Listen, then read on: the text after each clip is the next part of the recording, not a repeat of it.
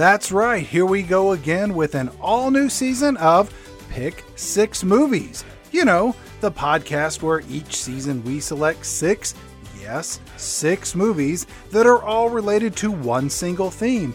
And then, on each episode, we explore the people in front of and behind the camera to try to make sense of how and why each of the movies were made. And then, on top of all that, we give you a detailed review of the entire movie to see if they're any good. You know, that Pick Six Movies podcast. I'm Chad Cooper, and along with the one, the only Mr. Bo Ransdell, we break the seal on this season's theme. Not that one, this one, where we are examining six movies. No, not those six movies, these six movies, that are all remakes, reboots, and reimaginations of other movies that are definitively better than the movies we are going to pack into this season. This is episode one of season eight featuring the eighth wonder of the world, King Kong. No, not that one. This is the one with Jeff Bridges and Jessica Lange and Charles Grodin? You know, the good one.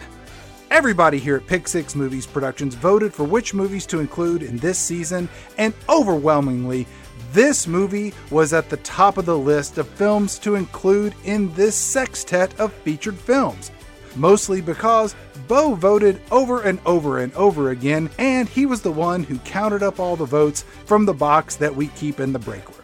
And speaking of Bo, let's turn this inaugural episode over to him as he provides us with an introduction that is larger than life, bigger than the imagination, and filled with abducted primate rage as he introduces us to King Kong. No, not that one. This one. As the old saying goes, there's nothing new under the sun. Despite these seemingly recent complaints, recent geologically speaking, of course, of movie remakes, one wonders isn't remaking movies what Hollywood has always done? Take Ben Hur, please. The Oscar winning film from 1959 is considered a landmark in modern cinema and at the time was the second highest grossing film of all time. But did you know that Ben Hur the Charlton Heston chariot infused masterpiece, is actually a remake of the 1925 film of the same title. And that film was a remake of the 1907 silent short, also called Ben Hur. And they remade it again in 2016. In fact, the very first remake was The Great Train Robbery way back in 1903. Not only was it the first telling of the thrilling tale outlined in the movie's title, it was among the first films to feature crosscut editing and all sorts of cinematic tricks we now take for granted as movie viewers. It was so influential, they of course had to remake it the very next year. That's right, the first movie to be remade was remade, rebooted, and reimagined in the same calendar year as the original. And then it was remade again in 1941, and again in 1978, and again as a miniseries in 2013 which leaves out the other TV movie remakes in 2009, 2012, and 2013, two of them in the same year. As for cinematic remakes, the grand prize winner of the most times a single film story has been committed to film stands at seven, a title held by A Christmas Carol. That, of course, ignores the countless TV versions of the story. On average, every successful movie is remade about every 23 years, which means there's at least one more version of Star is Born that'll be made that I'll never have to see. And so, given the long history of remakes, it should come as little surprise that in 1976, Universal Pictures released their version of King Kong 43 years after the Big Ape first appeared. Kong was conceived by Merian C. Cooper and Edgar Wallace, a natural extension of so called jungle movies of the era. Keep in mind, this is the 1920s and early 30s, a time when most people had no access to nature documentaries, or zoos for that matter, and film itself was a relatively new invention, geologically speaking. In 1913, Beasts in the Jungle appeared in theaters, the first of its type. This was followed by Tarzan of the Apes and The Lost World, the latter of which would employ stop motion animation, that presaged the rise of Kong. There was Chang, a drama of the wilderness, and Rango in 1931, but the real genesis of Kong might have been a movie by the name of Ingagi, released in 1930. Ingagi was a faux documentary following Sir Hubert Winstead, an Englishman on expedition in the Belgian Congo. In the film, Winstead discovers a tribe of gorilla worshipping natives who perform a ritual in which the local tribeswomen are given to gorillas as sex slaves. Also, these tribeswomen were just white actresses in blackface. Yes, all of that is just as racist as it sounds, but it was also a huge hit. While no one liked to admit it, the success of Ingagi is the major reason RKO Pictures invested in Kong. Women in peril plus monkeys, the equation goes, equals money.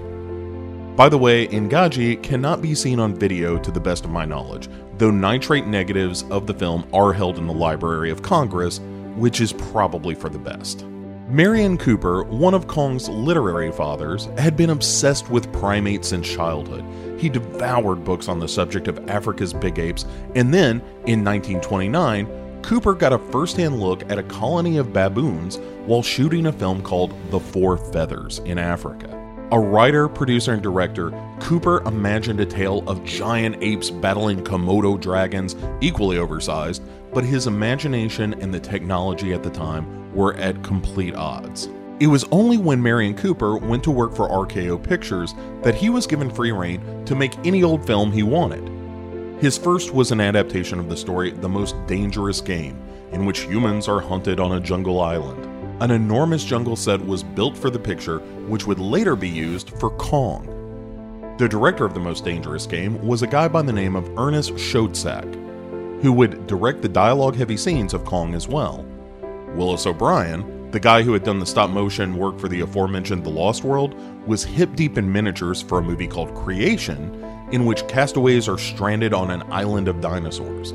While Creation was ultimately shelved due to soaring production costs and a lack of enthusiasm by test footage of the stop motion dinosaurs, Cooper realized that his vision of a mighty ape wreaking havoc could be achieved by using Willis O'Brien's stop motion technology and the jungle set already built for the most dangerous game.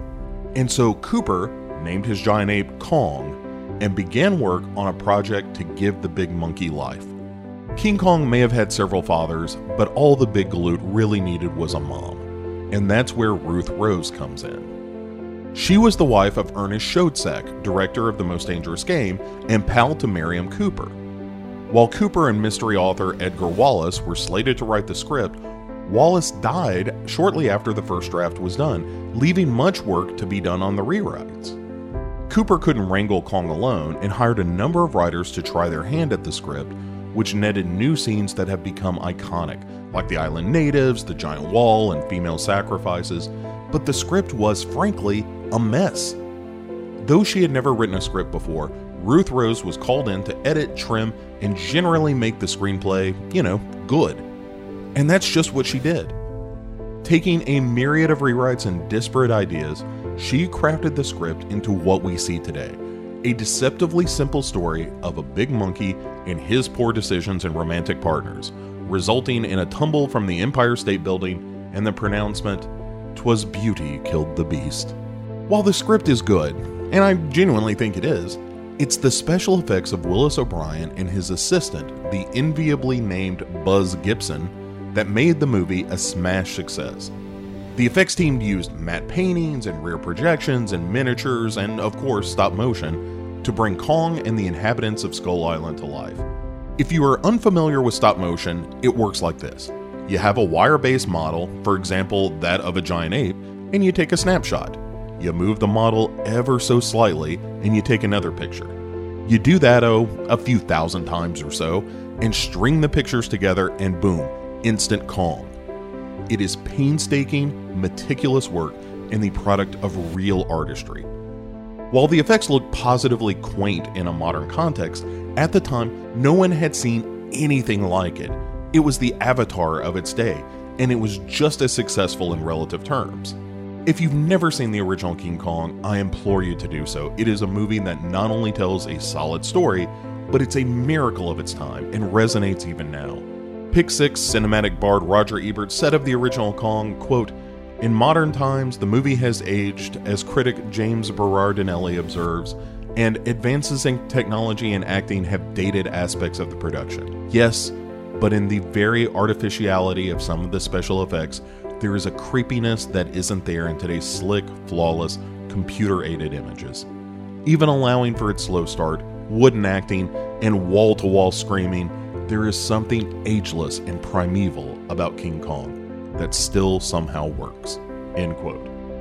I couldn't agree more, and would add that if you don't allow yourself joy at seeing this model monkey brought to life through all the cinematic tricks at the creator's hands, if you can't allow your imagination to see Kong as a living, breathing thing for even an instant, well, I kind of pity you some. And I wish we had time to discuss the attempts to relaunch Kong in the 50s and 60s, and how Kong eventually found his way onto a Pacific island to fight Godzilla, but that's going to have to remain a story for another day. Or, if you'll indulge me, you can hear about that on another show I do called Hero Hero Go Show, which is focused on Asian horror movies, and there's a whole episode there on King Kong vs. Godzilla and how that weirded out pairing came to be. For now, let's make a lateral move to Italy. Around the end of 1919, a century ago as of this recording, in Torre Annunzia, Campania, Italy, Agostino De Laurentiis was born. His father owned a pasta factory, and Agostino, known as Dino forevermore, sold spaghetti for the family business. But his heart wasn't in the pasta he sold. No, Dino was a dreamer and had fallen head over heels with the nascent art of cinema. As soon as he could, he abandoned the family business and started his own production company called Dino De Laurentiis Cinematografica. He was set to release his first film, L'Ultimo Combattimento, when World War II broke out and interrupted his dreams of film success. After the war in 1949, Dino produced a movie called Bitter Rice, which earned some critical and financial success. And then things got even better when he partnered with filmmaker Carlo Ponti for a string of hits in Italy, but that partnership would later dissolve, leaving Dino on his own again, determined more than ever to make films that were true spectacles. While Dino's dreams of grand productions rose, Italy was headed the other direction. The economy was flagging, and his next few films were financial bombs, leaving him unable to produce the kinds of big movies he wanted to make. But he didn't let something like financial failure stop him. There was a place for men like Dino, men with a dream of something great. In the mid 1970s, Dino left Italy and moved to America and found near instant success as a producer of classic 70s films like Serpico and Three Days of the Condor and Death Wish. But Dino was a dreamer. He wanted to unleash all that modern film was capable of a real spectacle. And what bigger spectacle than the eighth wonder of the world himself, King Kong? The decision to remake Kong was met with a similar reaction as you might expect today. How dare you remake a classic? You're just gonna ruin it. But Dino had a message for detractors. I studying, I work in every frames, but when I see the final, at the end of the picture, cut together, I receive a shock too. Mm. And I come touching, because Kong working this movie like a human being, his expression, his eyes. He's a look like a real human being. This is the reason you cry at the end. A women cry, you know why? because the Kong is capable to die for his for his women. For his love. For his love. For his love. Yep, from old Dino's point of view, what the original Kong lacked was an emotional hook, and he was going to show audiences a Kong unlike any they could ever imagine. A real, say it with me, spectacle. It would be an enormous project, both in cost and scale of production, including a full sized working animatronic model of Kong. Veteran creature wizard Carlo Rambaldi was hired to build the Big Monkey, along with the relatively inexperienced Rick Baker, who would later achieve godlike status in the effects world for his work on An American Werewolf in London, still the finest werewolf transformation in film history. But this would be a tough production to say the least. As an associate of De Laurentiis said at the time, though, quote, Dino is never happier than in a King Kong situation where the stakes are enormous, where he can win or lose everything. End quote and it was almost over before it began. Now, here we get into some he said, he said arguments over the veracity of the legal battle that would follow. And you can either believe future Disney chairman Michael Eisner, who said he saw the original on television in 1974 and idly mentioned making the movie to Sid Sheinberg, who was president of MCA Universal, Sheinberg then passed the idea, just a notion really, that someone should remake King Kong to his pal Barry Diller, who just so happened to be president of Paramount Pictures. Independent of one another, Sheinberg and Diller began developing their own Kong projects, with Paramount's Diller enlisting the services of our friend Dino, and Sheinberg tapping a TV producer named Hunt Stromberg Jr. Dino says none of that mattered because the idea was all his, spawned when he saw the original Kong's poster on his daughter's wall. But regardless, both studios were up to giant monkey business, and that meant securing the rights from Kong's original studio, RKO Pictures. On April 15, 1975, representatives of both studios met with Daniel O'Shea, an attorney for RKO. Both representatives, neither of which knew the other was going to be there, left their respective meetings with the impression that they now held the rights to King Kong. O'Shea says the Universal attorney, called here Arnold Shane because that was his name, never had a deal, and Paramount didn't know anything about Universal's plans for a Big Monkey movie until they signed the paperwork securing the rights in May of 1975. They'd even set a release date for the movie, December 1976. Universal, though, had already hired a screenwriter and director for their version, which would be called The Legend of King Kong.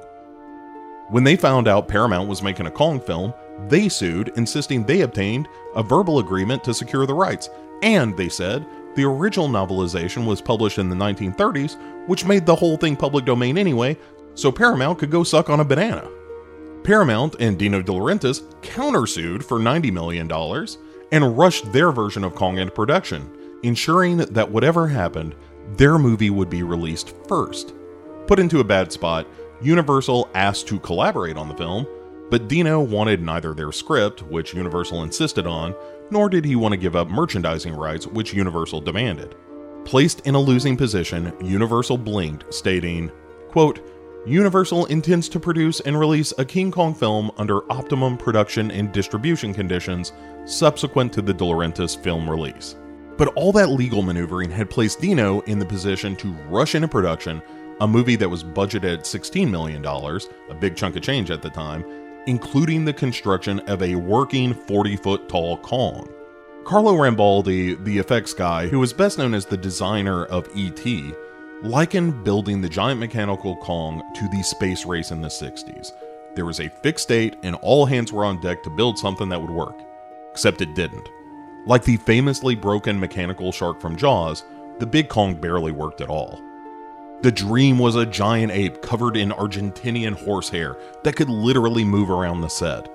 This was, as they say, impossible.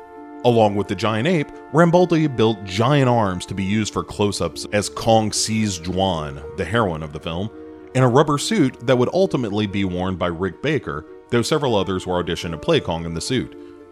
Baker said they couldn't find anyone else stupid enough to wear the suit. Oh, they also built giant arms, independent of the non functional full size model, which were their own nightmare. When Dino was invited to set to see the first test of the mechanical arms, the technicians had the fist close and then extend a single middle finger, giving Dino De Laurentiis the bird. De Laurentiis died laughing, but it was less amusing when the mechanical arm refused to work further, freezing the middle finger in place for about a week while they fixed it. In addition to technical troubles, there was some concern too over the casting of Jessica Lange, who had never acted before. She was a model, and after seeing her own performance in the film, Lange would take a three year hiatus from the movie business just to take acting lessons. She is now, of course, a legend. Honestly, watch her in that Coven season of American Horror Story and tell me she isn't just a gift to mankind. So, with a script by Three Days of the Condors, Lorenzo Semple Jr., Dino tapped John Guillermin to direct, who had scored big with The Towering Inferno in 1974. If Guillermin could wrangle all those egos on that set, Dino thought, one giant ape should be no problem. A young Jeff Bridges and his beard were cast as Jack Driscoll, the film's environmentalist hero, along with Charles Grodin as the villainous oil company representative Fred Wilson.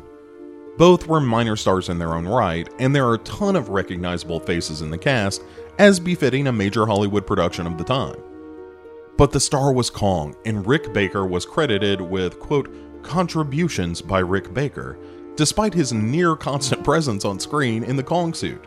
Baker later lamented the fact that with all the money spent on the giant mechanical Kong that never worked, they could have made a rubber ape suit to end all rubber ape suits, one that truly mimicked the look and posture of a real giant ape, but it was not to be. Still, there were multiple masks designed with wires rigged to give the big guy a variety of expressions, and I would argue the team acquitted itself well in that regard. The production was naturally a nightmare between mechanical problems, Lange's insecurity as a first time performer, and grand sets to be built and utilized in a hurry. By the end of the shoot, when Kong is finally in New York and breaking out of his cage, Grodin said director John Guillermin had lost about 20 pounds and could be seen, quote, gazing off vacantly at some distant, unseen point in space. Lange would emerge from the production quite battered after being abused by the mechanical hands that would squeeze too hard or punch her with gestures generated by manic machine operators trying to get the damn things to work. When the film finally released, it was met with some harsh criticism for its campiness, for the seeming lack of respect for the source material, for any number of things. But it was a hit. It tripled its budget worldwide and was one of the biggest films of both 1976, where it was second, and 1977, where it was fifth.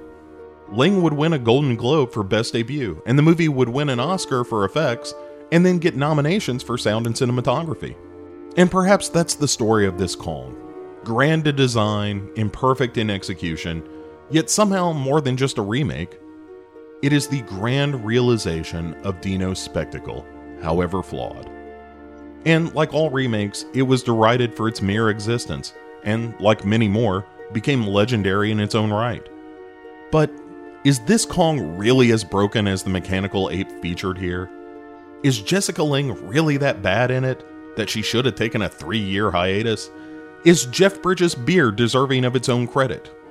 For these answers and more, let's get our resident primate expert Chad in here for a climb up the Dino De Laurentiis spectacle 1976 King Kong.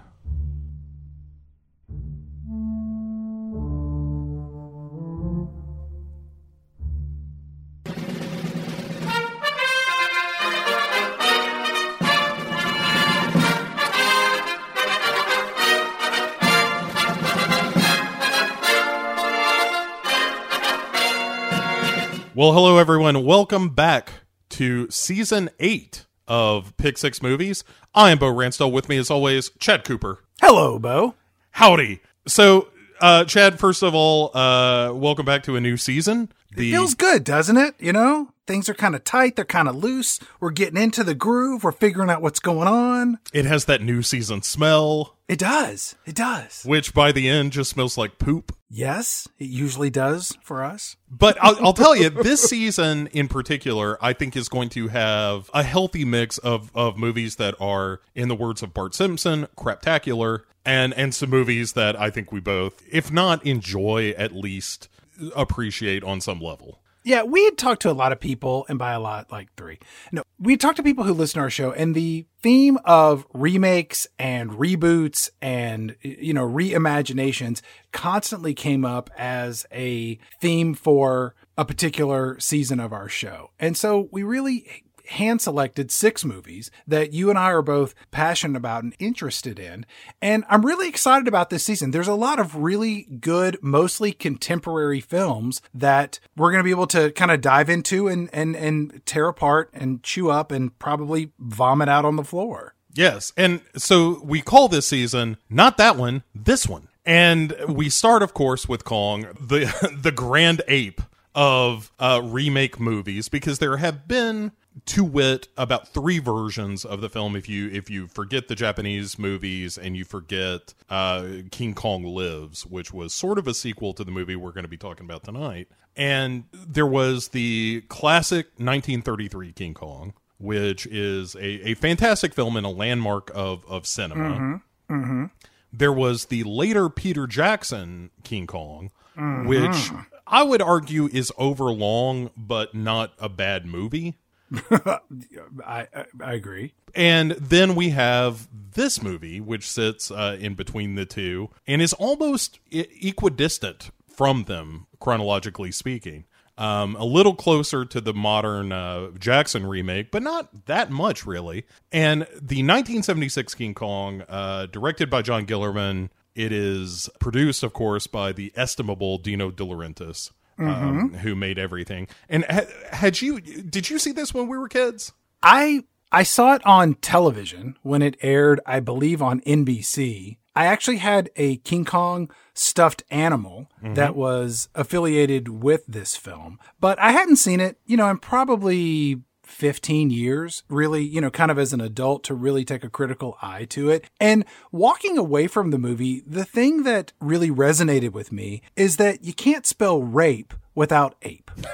Yeah, yeah. There's one scene that you're like, man, this would not fly these days.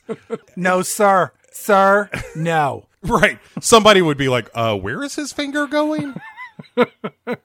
Aside from the rapiness of the movie, which I Is this the rapiest movie that we've reviewed on this No. show? Bec- hold on, because Stroker Ace had a lot of rape, uh, and basic instinct. base, well, you know, Basic Instinct had rape. There was a there was a lot of rape in that. Yes. Ten had kind of rape. You know what? Yeah, this movie's fine. This is PG PG thirteen rape. We've dealt with R rated rape. If you took away the fingering scene, as uh, I'm sure it was, it was uh, called in the script. If you take that away, it's just more of a ten level obsession, uh, wi- without as much, you know, weird drug use. Although there is drug use, so we have that. Yes, there. You know, any movie review that involves the comment, if you take away the fingering scene, dot, dot, dot, you're in troubled territory, my friend. Are you, or are you just riding in the high country? No, you're not. Yeah. You're clearly hanging out with the weirdos and the perverts and the lowlifes and the tranks. It's not good.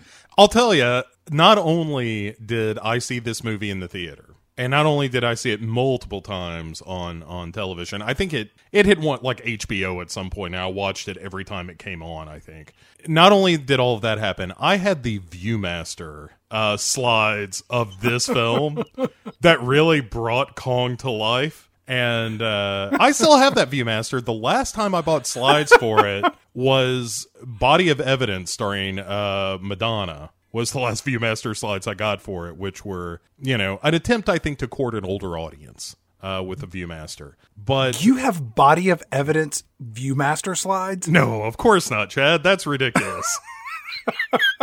but Look, I know that you're into a lot of weird stuff. And that did not seem beyond the pale. I was like, you're ordering shit from Japan and, and Sweden and Germany. You call me up and you're like, hey man, in Tanzania, did you know you can get a Blu-ray copy of the outtakes of The Wizard of Oz where all the munchkins are holding some sort of backwoods death battle? I'm like, that sounds legit. Sure, I'll watch that. How much do you need? It's eight thousand dollars. No, I'm not giving you eight grand, Bo. I was really excited. Uh, To what what Chad of, of course is referring to here is that in order to see this film in pristine Blu-ray quality, uh, which is not available in the United States, I ordered a Blu-ray of King Kong from Germany. Which was shipped to me. I got uh, some crazy German virus for about three days after opening the package. Yeah, I, I saw this version of King Kong on Blu-ray for the first time, and you know, much like a lot of Blu-rays of movies of this era, high definition is not kind No. To King Why would you do that? because I wanted to see, and like some of it's fine. I still say a lot of the like the miniature work and and Rick Baker in the monkey suit, all that is fine for me. But some of the matte shots where it's like, oh, here's you know Baker in the monkey suit, and here in the corner is a cutout where you see some people moving around. That doesn't match up real good. Yeah, so I I unabashedly love this version of King Kong. It was the first version of King Kong I ever saw. Watching it today, not this very day, but you know, ge- geologically speaking, a tick at the clock. That when I watch this movie, I still have that well of nostalgia, and I think this is where my love of kaiju films came from. Really, it was it, this is ground zero for me loving big monsters tromping around on buildings. Yeah. So You and I are very different people. we we are this is very much a come inside Bo's mind episode. Because you're gonna talk about how shitty this movie is, and it's undeniably shitty. And I'm gonna be like, I know, Chad, wasn't it amazing? Let's jump into this Yes. one. I'm excited to talk about it. It's going to be good. Yeah, so we we open Chad uh, like all good uh, all good movies with a voyage. Uh, where we see a, a Petrox ship. Petrox is the oil company, the fake oil company that we'll be referencing throughout the show. Um, It sounds like a name from the Flintstones, you know? Right. But the cars in the Flintstones, they were powered by caveman feet and not an oil company. a little bit of trivia here, Chad. The name is actually a play on the fad of pet rocks of the 70s. My note is maybe Petrox was inspired by Pet Rocks, which peaked in its popularity during Christmas of 1975. People bought rocks as pets. It was a fad, like Beanie Babies, or fidget spinners, or nationalism. You know what? Maybe you should leave that in. Yeah. yeah. For- uh, uh, there's a moral lesson in there. When the first line of dialogue we get in this movie comes from none other than Jack O'Halloran, who is this big bearded guy, and he's the number three bad dude from Superman 2, and for a little bit, he was at the beginning of Superman 1. And O'Halloran, in real life, he was like this real deal boxer back in the day, and he gained some notoriety as a heavyweight fighter in California. And in this movie, O'Halloran, this you know, thick jawed, big brawny guy. He's playing a character named Joe Perko, and he's an oil driller. And working alongside him is this black man, and I think his name is Bone. Yeah. Maybe. Yeah, yeah, yeah. It's a BOAM, B O A M, I believe. And I, I don't know. Yeah. It's there, there's so many characters in this movie. We'll do our best to try to keep they all straight. fall off a fucking log in about 20 minutes, so it doesn't matter. René Auberjonois of Benson fame. Mm-hmm. He played Clayton Runnymede Endicott the Third. Right? He was, I, I think, Odo on Star Trek Deep Space Nine. He was Father Mulcahy in the film version of MASH. Yeah, I mean, anyway, you've seen him. In this, he is playing a Bagley, who is sort of the the scientist for the the Petrox voyage. Yeah, he's kind of the number two to our main, let's call him bad guy. Yeah, and we'll get to the delightful Charles Grodin here in a moment. But yeah, the these kind of rough and tumble workers, like not Richard Kiel and the other dude, are are like, hey, we don't have enough fucking pipes, man. And they're like, hey, Bagley, we ain't got enough pipes. And he's like, no, no, no, that's going to be plenty because if we if we don't get the samples that we need with the pipes that we're bringing, then this whole trip is a bust anyway Right. which which sets up the idea that what this ship is going to do is they're going out to sort of dr- test drill for oil. Right. Because this is 1976 and the oil crisis was happening across the United States. Yeah, I, I suppose it's worth mentioning because they bring it up a couple of times in the film that uh, for younger listeners, and by younger listeners I mean really everyone but us.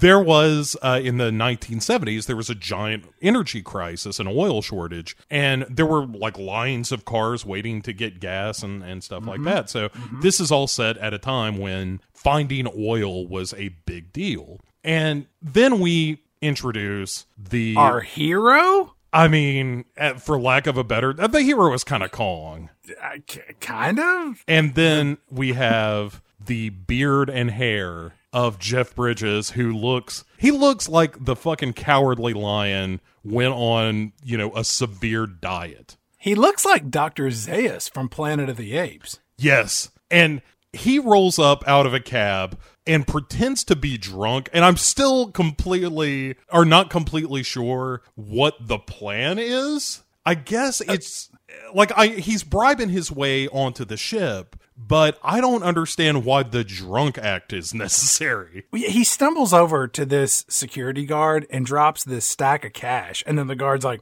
okay, you can go in. And then for me, upon initial viewing, I sadly, I kind of bought uh, Jack's drunk facade, and I thought, oh, that poor, poor alcoholic man has dropped all his money. How ever will he be able to buy more vodka in the morning to keep his sweating in check and his uncontrollable handshakes to a minimum? But instead, uh, he's fine because he immediately just like monkey crawls up a giant rope onto the ship, and it's actually pretty athletic. Like Jeff Bridges in this movie is just a golden god. Uh, he, I mean, he is swinging from ladders and trees and all kinds of stuff. He's part ape himself. But for me, Jeff Bridges forever and always will be the Jeff Bridges of today. No matter what role I see him in, he will be that strange real life adaptation of Rooster Cogburn from True Grit, which is pretty much who he is in every interview I've seen since True Grit came out. And look, I know a lot of people really cherish The Big Lebowski as being this iconic film. I am not a huge fan of The Big Lebowski. The movie never really stuck with me. It's kind of too California hippy dippy. His real life interviews these days, he does this kind of like strange old West prospector vibe that he can't really seem to shake.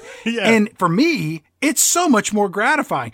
I saw an interview with him recently, and he was like, "Um, I think of myself as a trim tab, and we're all trim tabbed, and we may seem like we're not up to the task, but man, we're alive, and we can really make a difference. We turn this ship the way we want to go, man, just towards love, creating a healthy planet for all of us. And you're just like, what is he talking about? You grew up in Malibu. Yeah. Why are you talking this way? It's like when he was doing the Rooster Cogburn performance, somebody slapped him on the back and he stuck that way. Whoa, who just hit me? Well, I guess it's just how I am now. My Jeff Bridges is essentially Rip Torn, a little watered Rest down. in peace, yeah. Right. But periodically you have to throw in a cat meow because when you hear Jeff Bridges talk and someone throws out an interesting idea, he meows like a cat. He'll be like, like, um, me and my brother Bo, we're working on a film about the Appalachian, uh, coal mines. Yeah, yeah, yeah, yeah. And um, we're working on this, and it's about code breakers with the Apaches and uh, how they really struggled um, in their their uh, cultures and how they went through that. Well, so this old prospector sneaks onto the boat as, as the ship is preparing to shove off, and we we have a moment where the captain, uh, who is just an old man you've seen in a bunch of movies, if you ever saw a Hold, movie. hold on. The cap the captain of this ship is Clark Griswold's dad from Christmas Vacation. Yes. aka John Randolph. And that's the only thing I know him from. Oh, he's been in. all- Uh, like if I'm you sure. ever watch television from like 1980 to 1984, he was a guest star and also the killer. And so he's there with the hero, as far as I'm concerned, of the movie, Charles Grodin, and he's like, hey, Here, here. we ought to wait before shoving off because there's a big weather storm coming in. A weather storm. What other kind? There's a big tarantula storm coming in, so mm-hmm. we should probably wait. Let me ask you a question. You know, in the history of movies, there have been a lot of great villains that have truly sinister names. You know, you think Voldemort, Uh, Nurse Ratched, uh huh. Jaws. Hannib- Hannibal Lecter, Hans Gruber, hell, Darth Vader. And in this movie, King Kong, we truly get the greatest villain name of all times Fred Wilson. Uh huh. Yeah. Fred, Fred Wilson, as played by Yeah. Charles Gr- Grodin. Right. Charles Grodin is a more threatening name than Fred Wilson. Look Out is a more threatening name than either of those. Yeah. It it's an unfortunate choice. For those who don't know who Charles Grodin is, one, I feel sorry for you Yes. because he is a brilliant comedic actor when he's in the right role. Nobody does contempt better than Charles Grodin. The movie Midnight Run with Charles Grodin and Robert De Niro is one of the funniest movies I have ever seen, period. Yeah. And the fact that in Midnight Run, De Niro's name is Jack. and Jeff Bridges' name in this movie is Jack. So, through a good, I don't know, 40% of this movie, what I'm hearing is Jack, Jack. Shut the fuck up. Why aren't you popular with the paleontologist, Jack? Why don't, why, why don't you shut the fuck up? I got two words for you. Shut the fuck up. Anyway, yeah, it's it, he's brilliant in Midnight Run, and there are flashes of that here. There are a couple of scenes where he gets to be like full Grodin, and it's mm-hmm. it's wonderful. We'll get to it. So back in the day when Bo and I were younger men, Charles Grodin actually had a talk show on CNBC. This was in like the mid 90s, mm-hmm. mid to late 90s. And Bo, do you remember that you used to come to me with impressions of celebrities that were both terrible and fantastic at the same time? Yes, yes, and I I did a Grodin. It was it was during the heyday of the OJ Simpson trial where every day it was just wall to wall OJ Simpson coverage. And I clearly remember you coming to me one day and you said I can I've got a new impression. It's Charles Grodin. And I was like all right let, hit, hit me with it. And you would always sort of like tussle your hair you know, like you were getting into character. Sure. And then like, like you would lower your face, like you had taken some sort of bullshit acting course. And then you looked up at me and you simply just went, oh, OJ Simpson. I, I, and it was one of the funniest fucking moments of my life. It is in the 10 funniest moments of my life. I laughed so hard at you doing Charles Grodin because I'd never seen anybody do it before. And for that, I thank you. You are very welcome. When I to this day, I don't necessarily do a specific Grodin, but every time I kind of half smile and shake my head dismissively, that is me doing Grodin. It's just contempt with a little bit of a punchline. It's at the end. it, it is bemused cynicism. It is is Charles Grodin to a T. And you know what, dear listeners, if you could aspire to anything in life, it truly should be bemused cynicism. Right. That implies you know what's going on and it's awful, but you're just not taking it that seriously. If you don't know who Charles Grodin is at all, and you need a visual for what he looks like in this movie, just imagine Louis C.K. with one and a half inch wide earlobe length sideburns and clearly dyed dark brown hair. Yes. Yes. And the kind of mustache that you associate with your finer pedophiles. He does not look good in this movie. He doesn't and and there's a safari outfit he has in particular that makes him look like he should be handing out candy to the neighborhood kids. And not not in a good way. Of course. So after Charles Grodin is is presented with like, hey, we shouldn't leave because the storm is blowing in, he's just like, just get going. Just shut up. and so they they decide they're gonna they're gonna shove off, and then there's a really nice moment here where I like the music in this movie, which was done uh conducted by John Barry, composed and conducted by John Barry. Yeah, John Barry was John Williams before John Williams was John Williams. You're right. I mean, could, John Barry did the music for every James Bond movie in the 70s and the 80s. He later scored Dances with Wolves, among many other films. And the music in this movie, to your point, is excellent. Yeah. And credit where credit is due. The filmmakers of this movie know when to use music and when to let a scene take place against a quiet background with just ambient sound. The, the sound production of this movie is excellent and really carries the film in many ways on its shoulders. Yeah, unlike a lot of the crap movies we talked about last season, this movie is genuinely Uh-huh. All of 'em. w- Yeah, genuinely well directed, well shot, good score, good sound, like good performers. This was a real deal, honest to goodness, big budget movie. And Yeah, there was a moment about 20 minutes into this film in my notes. I I typed, I think this may be the best movie we've ever reviewed ever on Pick Six Movies. And then Act Two and Act Three showed up, and I was like, well, scratch that out. This is a piece of shit too.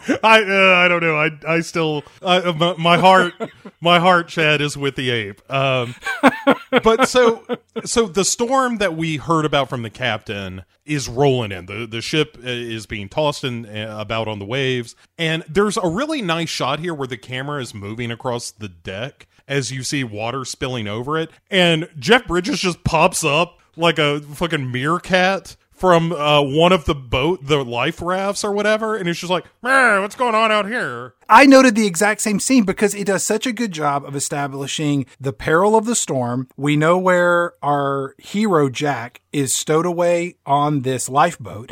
And then the camera just continues past him into a porthole where we see, you know, one of the um the ship workers inside doing his ship worker thing. Right, and they're getting a mayday, but the the radio operator can't really get a fix on it. And we we get a little more of this when we move to the captain's quarters where Fred Wilson and the captain are eating dinner as a bunch of plates are sliding around and the captain's really having a good time with this where he's like well you know you want to go in the storm and here you are you know like trying to chase down your soup like an asshole Fred Wilson gets up to go somewhere, maybe throw up. Like, is he seasick? I don't know.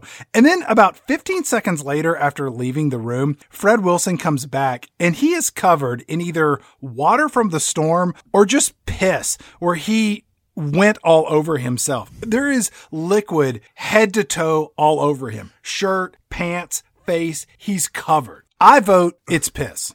It's like somebody, as soon as he walked out the door, just threw a bucket at him of urine, possibly. And but while he's gone, the captain gets a call from the the dude in the Radio Shack, not the store that's out of business, but the actual part of the ship, where the guy's like, "Hey, we got this Mayday, but I can't get a fix on it." And the captain's like, "Well, what are you bothering me about it?" Well, like, I wh- so what do you want me to do? And he's like, "Well, uh, I'll call you if I get a better read or something." He's like, "Yeah, fine. Just I'm trying to eat dinner here, man." And so and then Charles Grodin uh, strolls back in, and the captain is like, you know, I got to be honest with you. I thought that you were kind of a wuss, but I have to admit, you're showing a lot of guts for being just some, you know, desk jockey from New York. And this is the point where Charles Grodin tells him, like, look, I if if this doesn't work out, I'm going to be wiping windshields. Yeah. And It's not, it's not going to be good for me. I It's not. you know i've been i've been working i've been working and and this is my big shot this is this is where it's all gonna happen or not and if it doesn't i'm taking us all down with me so we cut to another great charles Grodin moment where he's giving the big presentation to the crew it's a, it's really just exposition of like here's what this movie is about everybody where he's got a PowerPoint of of a fog bank. He's like, "Hey, here's a picture from 1943. That's a long time ago, 1943." and you'll see here it's a, a fog a fog bank uh, here. And let me show you another slide. Uh, uh, Jimmy, can you get, hit another slide? All right. Um, and here is that same fog bank. And I know what you're saying. You're saying, Fred, uh, who cares? Same fog bank. Well, this picture was taken two weeks ago. Two weeks ago. Ka-chink, Nope. Yep, t- take it right back. ka-chink, Thank you. Uh, ka-chink, nope. I, you, you've got it. You've got it set to carousel. If you can, no, you got to do the manual advance, not the carousel. The manual advance. Just, just, just turn it off. Turn it off. So he he says like this is the part where he kind of groans it up a little bit, where he's like, "Look, I donated to a certain politician to get these photographs, and I'm not going to name names, but let's just say his address is 1600 Pennsylvania Avenue." That's where the president lives. Shut up! It was implied. Just turn it. Sorry. Sorry. No, I overreacted that time. Just keep it on manual. and then he so he says they got these NASA photos and then as he turns it over to Bagley, um Renee Aubergine and Jeff Bridges kind of sneaks into the room and another little touch I like is as soon as he sneaks in, he's grabbing some food. yeah. And he's he's drinking coffee and eating donuts and taking notes, and nobody notices this until Jack just finally starts spouting off, and he's like, "Maybe the increased CO2 gases from animal respirations. Spanish explorers met the shores. Vatican cover up. Rumors of weddings to monkeys on this island. Meow, meow. Read a goddamn book every now and again, you ingrates. Uh, meow. Yeah, and, and Grodin is like, uh, "Who is this again? Where did you come Grodin's from?" like, "Who the hell are you?" Yeah, and he's like, I'm I'm a primate paleontologist. man." And it's like, what? Is that a real job? How do I get that job? It's not. I made that up. I wrote my degree on the back of a, a Denny's child's menu. So they they call it into this meeting because we got to interrogate Jeff Bridges now. so it's, it's Charles Grodin and the captain. Uh, as well as Ed Lauter, the uh, kind of second mate on the ship, who is No. Knauer from uh, the original Longest Yard, is what I know him from. Is he really? Yeah, he's the he's the main guard, the the asshole guard from the Longest Yard. Oh yeah, yeah. yeah. He's the one who's not shit. Hold on, I had a joke, but I didn't write it down. Not Craig He's- T. Nelson. That's right. He's not Craig T. Nelson. You always think, is that Craig T. Nelson? And it's not. It's not Craig T. Nelson. Right. Because we've got not Richard Kiel and not Craig T. Nelson in the same movie.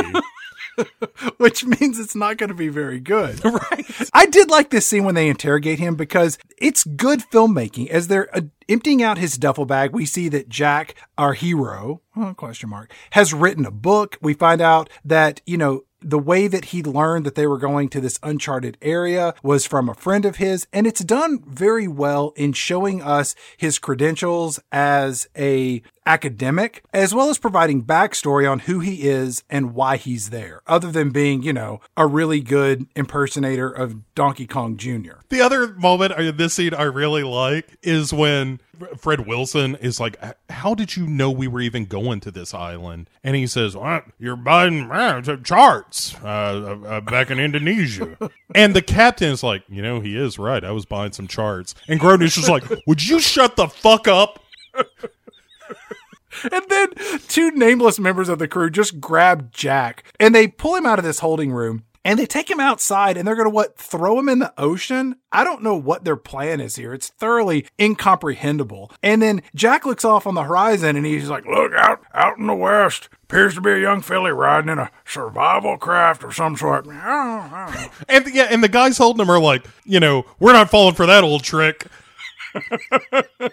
But it turns out that in this survival craft is Jessica Lange, and she's wearing this black dinner dress that she got from the sultry, sexy, formal wash and wear Miss Teschmacher evening gown collection.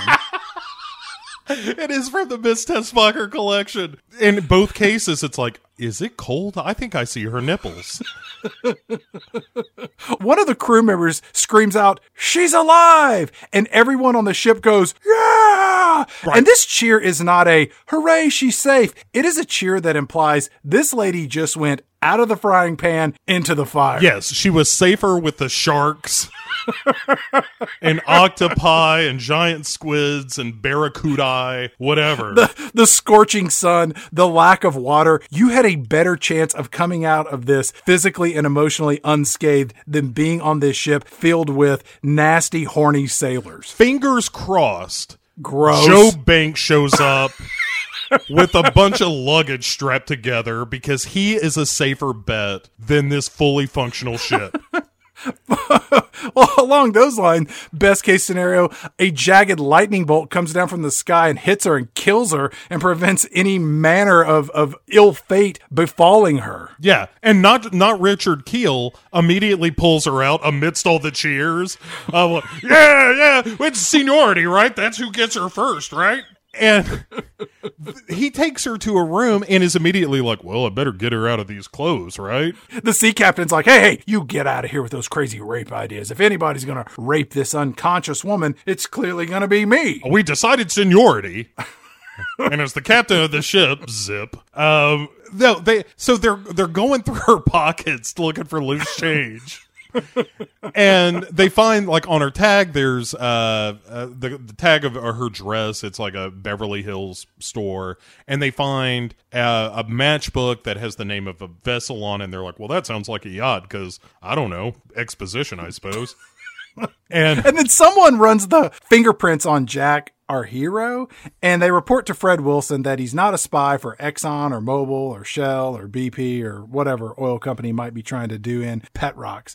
So Fred Wilson goes over to Jack and he's like, Jack, Jack, I want you to be the official photographer of this exposition. This will give you this will this will give you something to do for the rest of the movie. You can you can use the litmus configuration if you want. And for lunch, we're having chorizo and eggs for dinner. It's a it's a Mexican sausage. It's mixed with scrambled eggs. You can have whatever you want.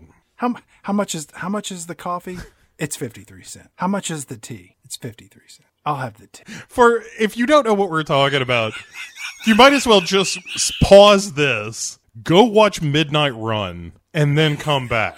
You'll be all the better for it. He's Yeah. so great. He is amazing in this. And he's like, Jack, Jack, we need you to photograph. And also, you were a you were a doctor, Jack. You were you were a, a medical student before you were a, a monkey paleontologist. Is that right, Jack? No, no, you just he doesn't. I I know.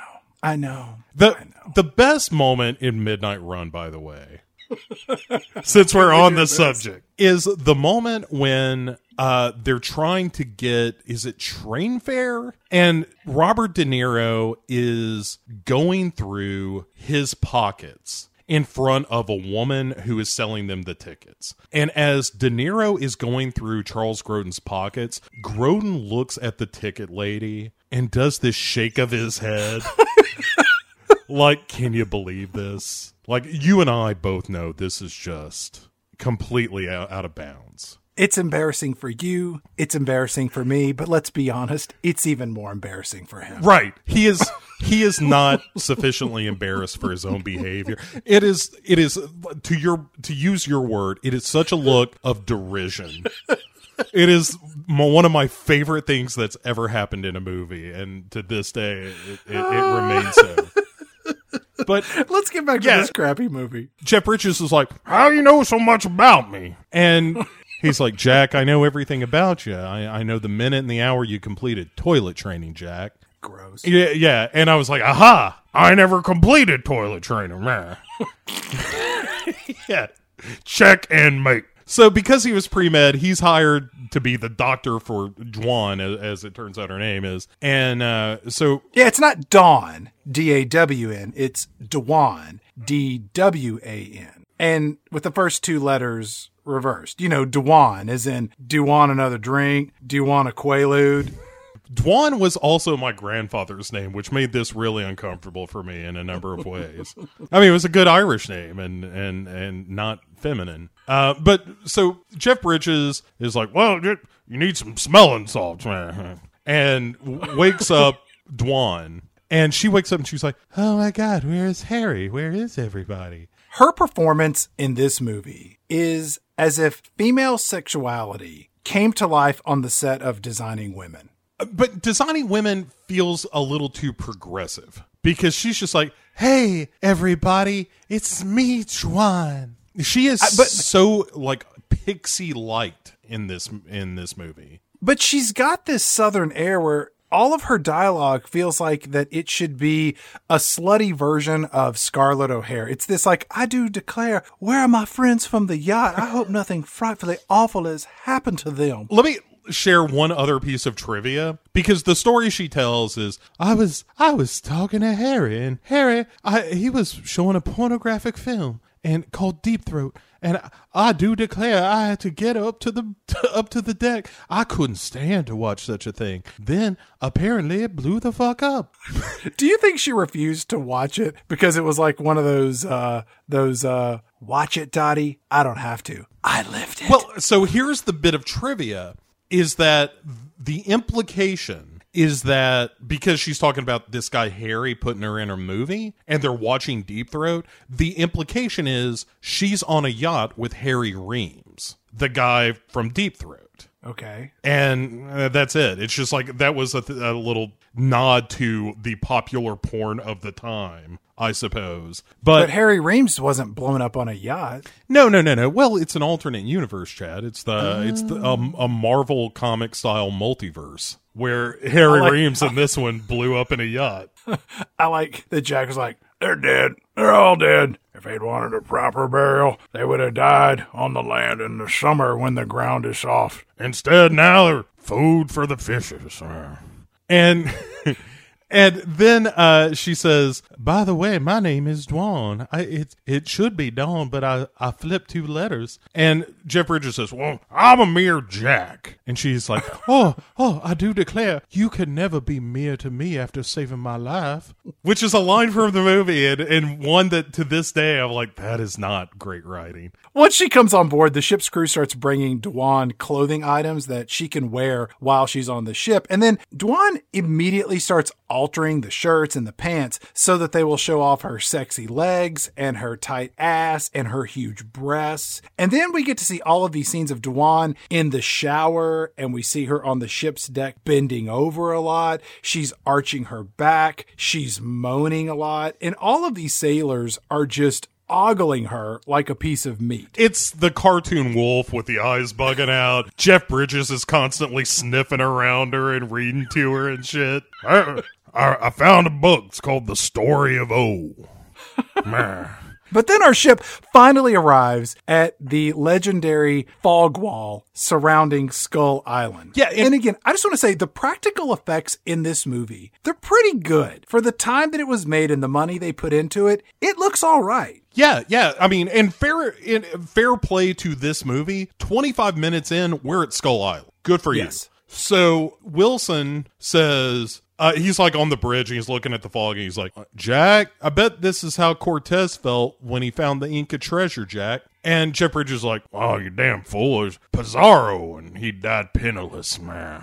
So the ship drops anchor just shy of this fog bank. Dwan comes bounding down the stairs wearing high cut denim shorts. They're so tight that they're creeping up her ass, and her top is this red and white striped shirt that's cut so short across her midriff that the bottom of her breast are almost visible in the guidelines of whatever the censors would allow. How this woman doesn't have a bottle of Budweiser in one hand and a hot dog in the other is, let's be honest, a real miss by the filmmakers, in my opinion. Yeah, and you know, as I mentioned in the introduction, after seeing this movie, Jessica Lange was like, "You know what? I'm going to take a knee. I'm going to." But she's good in this. She is good in this, but she's also kind of there. There's a weirdness to her performance. Like she is on the the aforementioned quaaludes for the duration, and she's like, "Oh, yeah, I do declare, you got to let me come come ashore. I mean." Uh, Fred, Fred, listen, you have, you owe it to me. I have a Petrox credit card. I mean, I haven't paid the bills in a while, but you still owe me. And he's like, you know, fine. You, Jack, Jack, are you to be responsible for her? Okay, you can come.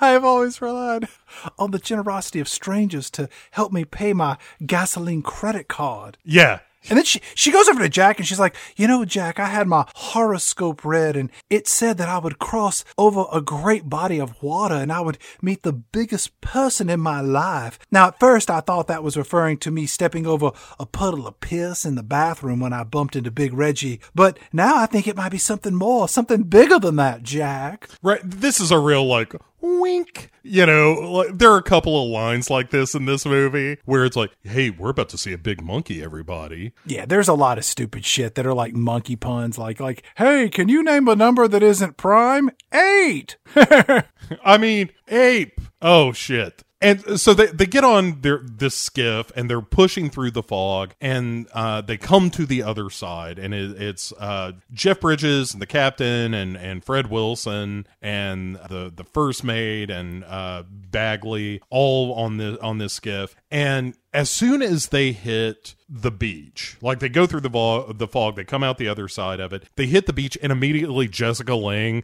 is just in the middle of a photo shoot where Jeff Bridges is just like, I don't know, just prance around some. Uh, I'm gonna let, I'm gonna roll around in the sand, Jack. Take pictures of me. Look how the sand gets between my breast and my nipples and my crack. Yep, look at that. See how it works. Roll around. Meanwhile, Jack, Jack, I'm about to step off the boat. Jack, you want to get a picture of this? There needs to be more in this movie of Charles Grodin as Fred Wilson being the buffoonish leader. He should be more Boss Hog or Buford T. Justice or Snidely Whiplash. In, in this movie, Charles Grodin's performance comes across as too milk toast. He's not this, I don't know, like buffoonish, overbearing, way too confident leader, and he could be. It Yeah. could be both a, a funny and foolish performance at the same time. I, yeah, and I think the idea is that he's just supposed to be this sort of spineless middle management type. And and there are a couple of times where he's truly villainous that we'll get to, but for the most part he's just kind of a dope. yeah. And and that doesn't always work uh to the, the movie's benefit. And anyway, so Dwan is just like, "Oh, I do declare, look, there's a big gap in the rocks. I'm just going to run ahead of everybody, all right?" she sees this waterfall ahead and she runs up to show off what won her the title of Miss Myrtle Beach Wet T-shirt Queen 1973 and Jack stops her before she can get all wet and wild for the other sailors. Right, he's just like, look, uh, I, a lot of these sailors haven't seen a lady in some time. Now, I, I'm happy to protect you, but I can only do so much if you know your your nips are poking out. Like, man, And then our crew comes across this giant wall that is about, I don't know what, a hundred feet up in the air. And then Jack tells them that there are probably natives on the island and that their leader promised his followers that he would get a wall built and that Kong would pay for it. But as time went on and one scandal after another ravaged the native leader, fatigue really set in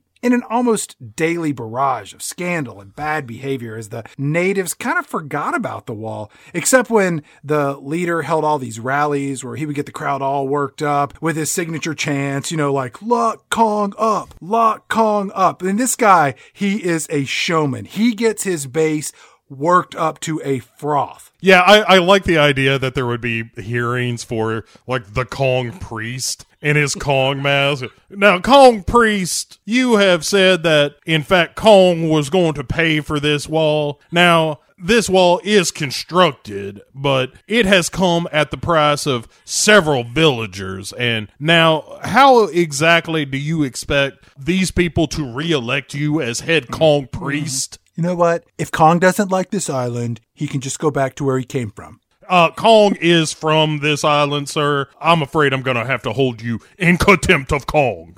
No, you know what? I haven't seen Kong's official birth certificate, so I don't know if that's true.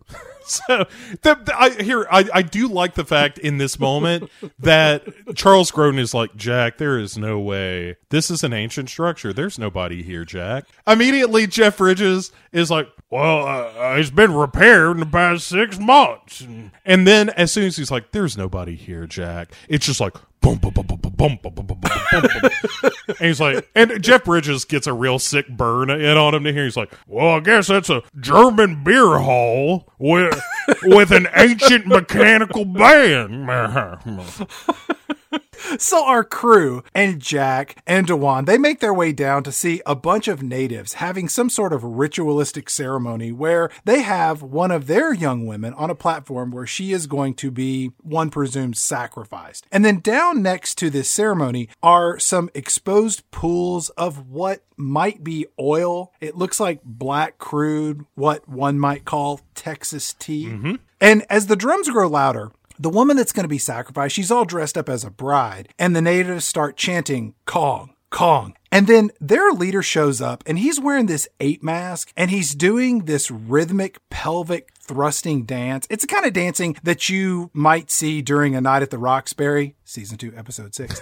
and then this dancing monkey mask leader looks up and sees all of these white folk up on the hill and he motions to everyone in his crew to shut up. And it's a real, what the fuck is this moment? Yeah, I really like this. Like, I like the whole dance sequence. Like, it there's a real energy to this scene with him bouncing around and the Kong, Kong, Kong. And it's like, fucking hey, man, we're about to see a giant ass monkey. This is the happiest day of my life. But then there's a real record scratch. I'm like, Right. And then uh, he's he starts yelling at him, and Charles Grodin, for no good reason, is like, Jack, what did he say? And And Jax completely pretends to understand them. Yeah. He's so full of shit. He's like, he just said that they're going to give us soup. he also said our shoes are made out of leather dreams. well, he just like, he tips his hand a little early that he's full of shit because Dwan is like, "Oh, I do declare, it looks like a wedding," and he's like, "Well, probably tonight when the moon is full." It's like, how do you know? How do you know any of this? And then when they they you know stop the celebration, and he's like. He's like, well, uh, he, he's saying uh, we contaminated their magic. Yeah, uh, we we we got to get out of here, and, and and probably just me and Dwan should have a room together from now on. Now, Their leader motions that he wants to trade Dwan for six of their women. And then Dwan's like, Jack, tell him I like him too, but not in that way. And then the ship's crew just starts firing their guns in the air like a bunch of banditos. And then all the natives run off. In that scene, yeah, yeah, and then it's just like, all right, we're gonna call this a draw. Everybody go to their corners, and then and we go back to the boat. Yeah, we go back to the boat where Dwan is just reading and smoking, two of my favorite pastimes. Right. And she's wandering around the ship, uh, just tempting the sailors, one presumes. And then she looks out the window and it's like, oh, Drinking some, drinking a little Courvoisier. right. yeah. Season two, episode five. I'll, I'll stop. She she looks out the window and sees this full moon. And she's like, "Oh, I do declare, I remember what I said about a wedding earlier." and as she leaves the bridge, we we get a look at the radar, and there's a repeat of a scene that we didn't talk about it, but uh, earlier in the in the movie when they first start like scanning the island, they see this blip on the radar that's like, "Hey, something big's moving," and they're like, "No, no, no, it's probably an echo off of some birds or something." But we see that blip again to indicate like again for the audience like fuck it, th- that's king kong everybody look it's he's Yeah. coming For anybody born after the year 1995 and you watch this, there are so many moments that influence Jurassic Park in numerous ways. And, and really other films. I mean, Alien to an extent, that's what this reminded me mm-hmm. of, of just how do you create this threat that you haven't seen yet and really build up this suspense. Yeah. It's, it's, it, it's well done. It's maybe not as intense or impactful as some of those other movies, but it's still nonetheless pretty well executed. There is a a shot in the most recent season of Stranger Things that is a direct ripoff of the scene coming up with uh, the the ceremonial stairs outside the gate. I think it's funny you mentioned that. There's another scene in every uh, scene of Stranger Things that's a direct ripoff of something else. I don't know if you've if you've seen that particular episode. Yeah, but yeah. um, I yeah. Look, I'm not the biggest defender of Stranger Things. I I, I pulled the ripcord about two episodes into season two, but I actually made it all the way through season three and thought it was kind of fun.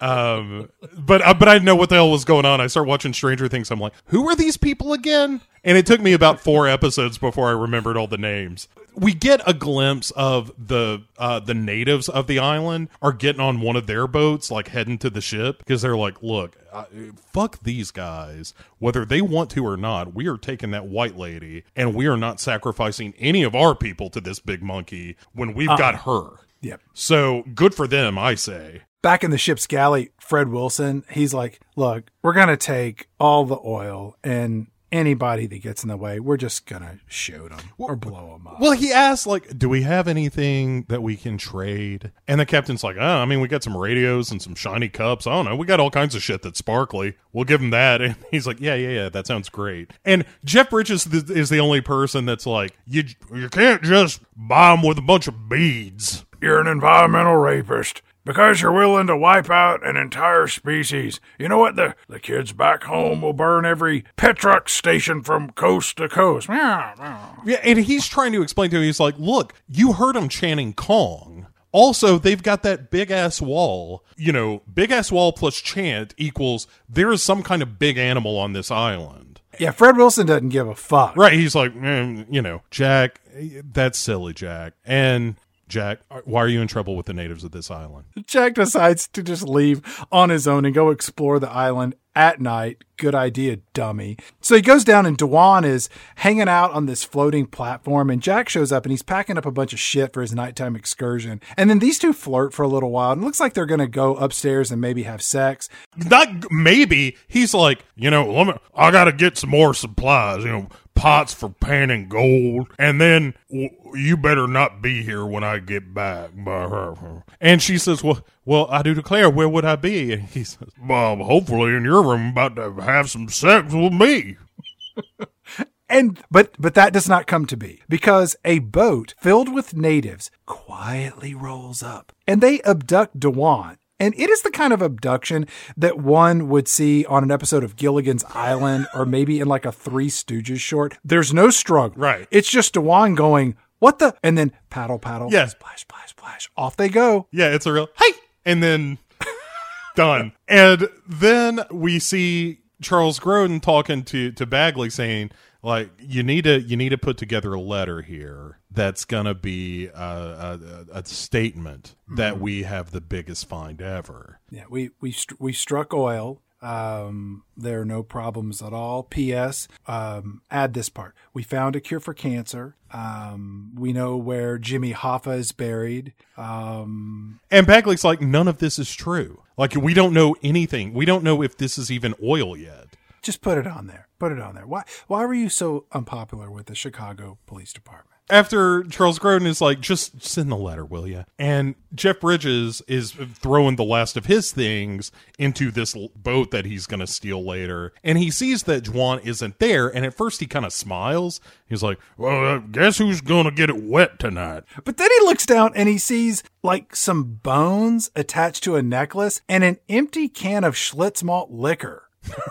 Did the natives leave these as calling cards? I think the idea is that they left this necklace as sort of like, hey, we're giving you payment for the girl. oh, and the empty can, that's Dwan. That's just Dwan. Yeah. She's got a little bit of a problem. It's just Dwan being Dwan. Yeah. Do you want another one? I'm going to get me one. I'll get you one. Yeah, that's th- that's why she's called Dwan. Do you want another one? We cut to the island where the natives are holding basically the same ceremony that we saw earlier, but this time it's night and they have torches, which, yet again, any nighttime gathering that involves tiki torches and chanting is 100% guaranteed to have an element of racial influence one way or the other.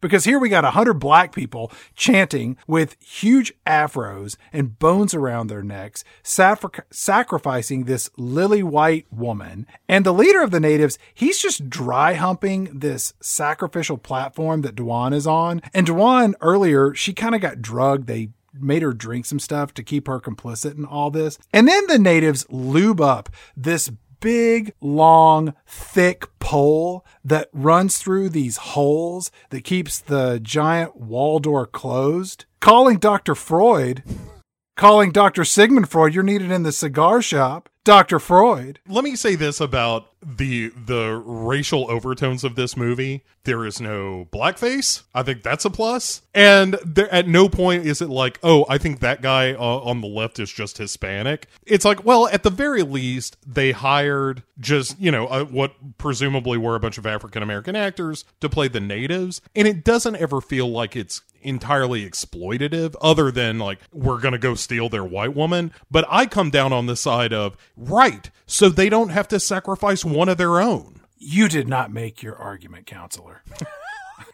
your honor um yeah I, I mean maybe not but again i'm kind of in the bag for this movie so i'm overlooking probably some pretty heinous stuff in fairness that just like when i saw it as a kid it just never occurred to me that there would be anything racial about it so well, of course. So when I watch it now, like there's part of me that transports back to being five, six years old and seeing this movie and just being like, oh my God, oh my God, oh my God, there's a monkey. Yeah. When I watched this in the comfort of my own home, I still looked around like, is there anybody else around here? Should I be concerned? After this pomp and circumstance, they finally open the doors and they take Dwan and they tie her up on this stage with these lush green vines. And then they close and lock the giant door with that big, thick, lubed up black pole. And then a train goes through a tunnel, and then this woman starts eating a popsicle. A rocket and then there's this guy off. who shows up and he's selling hot dogs that he keeps sticking in the middle of donuts. I don't know what was going on there, man. Well, and, all right, so we see.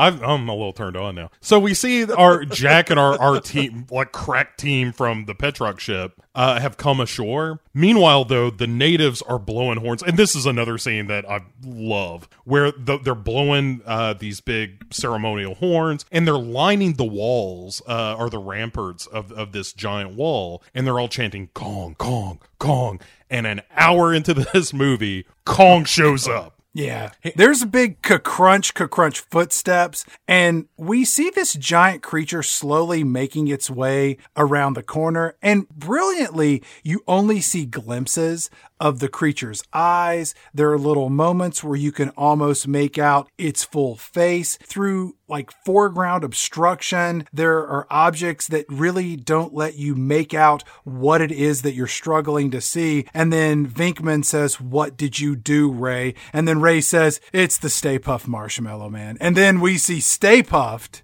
No, no, different movie, Chad. What we see is a giant 40 foot monkey. And and there's a like when we first see him, it, it's a point of view shot as, as he comes through the trees and looks down at Dwan all tied up, and it's like, hey, wait a second, this don't look like the normal ladies I get. And Dwan looks up, and we see Kong in all his glory, which is of course Rick Baker in a big ape suit. But which I, I stand by the fact I think this is a good ape suit. So you see him uh, standing in front of this like you know altar of stairs, and then a giant mechanical arm grabs Jessica Lange. Mm-hmm. Which to say like there are so many instances where the hand grabs her, and it's similar to Bela Lugosi fighting the octopus in Bride of the Monster, where it's mm-hmm. a lot of like, oh, I do declare, let me just fall back into this hand here and grab this giant thumb. They're proud of that giant monkey. I'm sure it cost a fucking fortune and and it worked well they, enough. They use it a lot. Yeah, yeah, and you know sometimes it looks better than others. And again, I saw this on Blu-ray, and so um, sometimes it looks good and sometimes not so much. So he grabs Dwan and then kind of brings her up to his monkey phase and gives her a sniff, and then she just screams and passes out. Sure. And then Kong is like, "Oh, uh, all right. Well, I'll just be going then."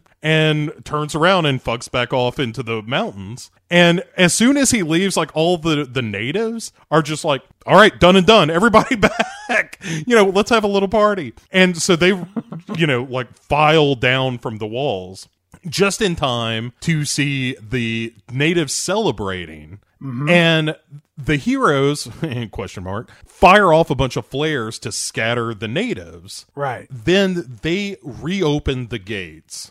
And we don't see those natives again until like 30 minutes later in the movie. They're gone. We're not paying them any money. right. The, the the day players serving as the natives are only going to get another 30 bucks out of this production. But they so they open up the, these big gates and they find that Dwan is gone.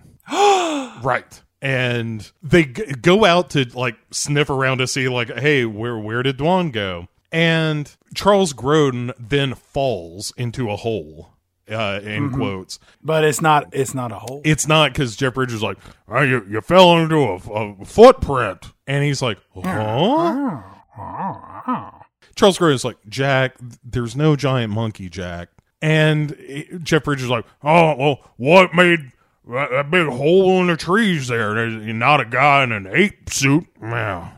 At which, when this was written, the idea was there was going to be this giant 40 foot mechanical ape that was moving around. So they were making a joke about the fact that it wasn't going to be a guy in an ape suit.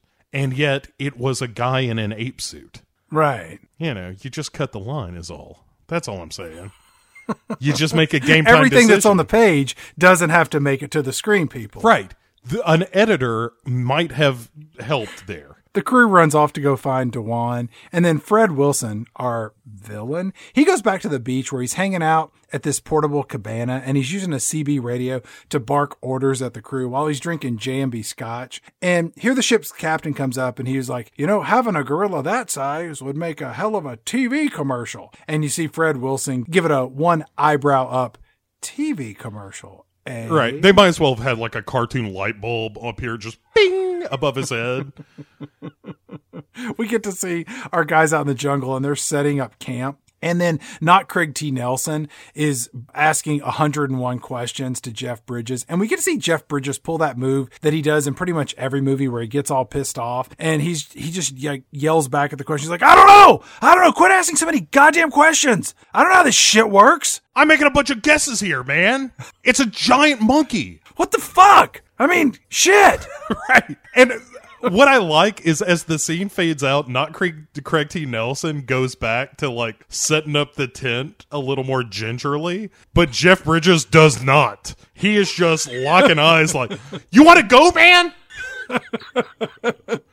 We then cut to Dwan and Kong. In this scene, the film has no music playing at all. And it is a very intimate moment in the movie. They also use the giant monkey hand prop a lot here. I mean, a lot. It's always Dwan and the monkey hand. Then we cut to the guy in the ape suit. And then we cut to a matted image of Dwan kind of in the foreground and the monkey in the background to make them look like they're together. And during the scene, Dwan hides her legs as Kong is looking at her. And Kong's like, you know what? I bet I can make this work. I mean, it would take a little ingenuity Right. and a whole lot of that hard log lube that the natives use on that big, thick, you know, cock shaped rod that they keep the door closed. But I think I could make this work. I yeah, and Kong's just like, I I mean, am I crazy? Am I crazy to make this work? I mean, we're so different. She's so small. I'm so big. I'm a giant ape. She is whatever she is. I, you know Kong what? picks up. if uh, you know what let's give it hey kong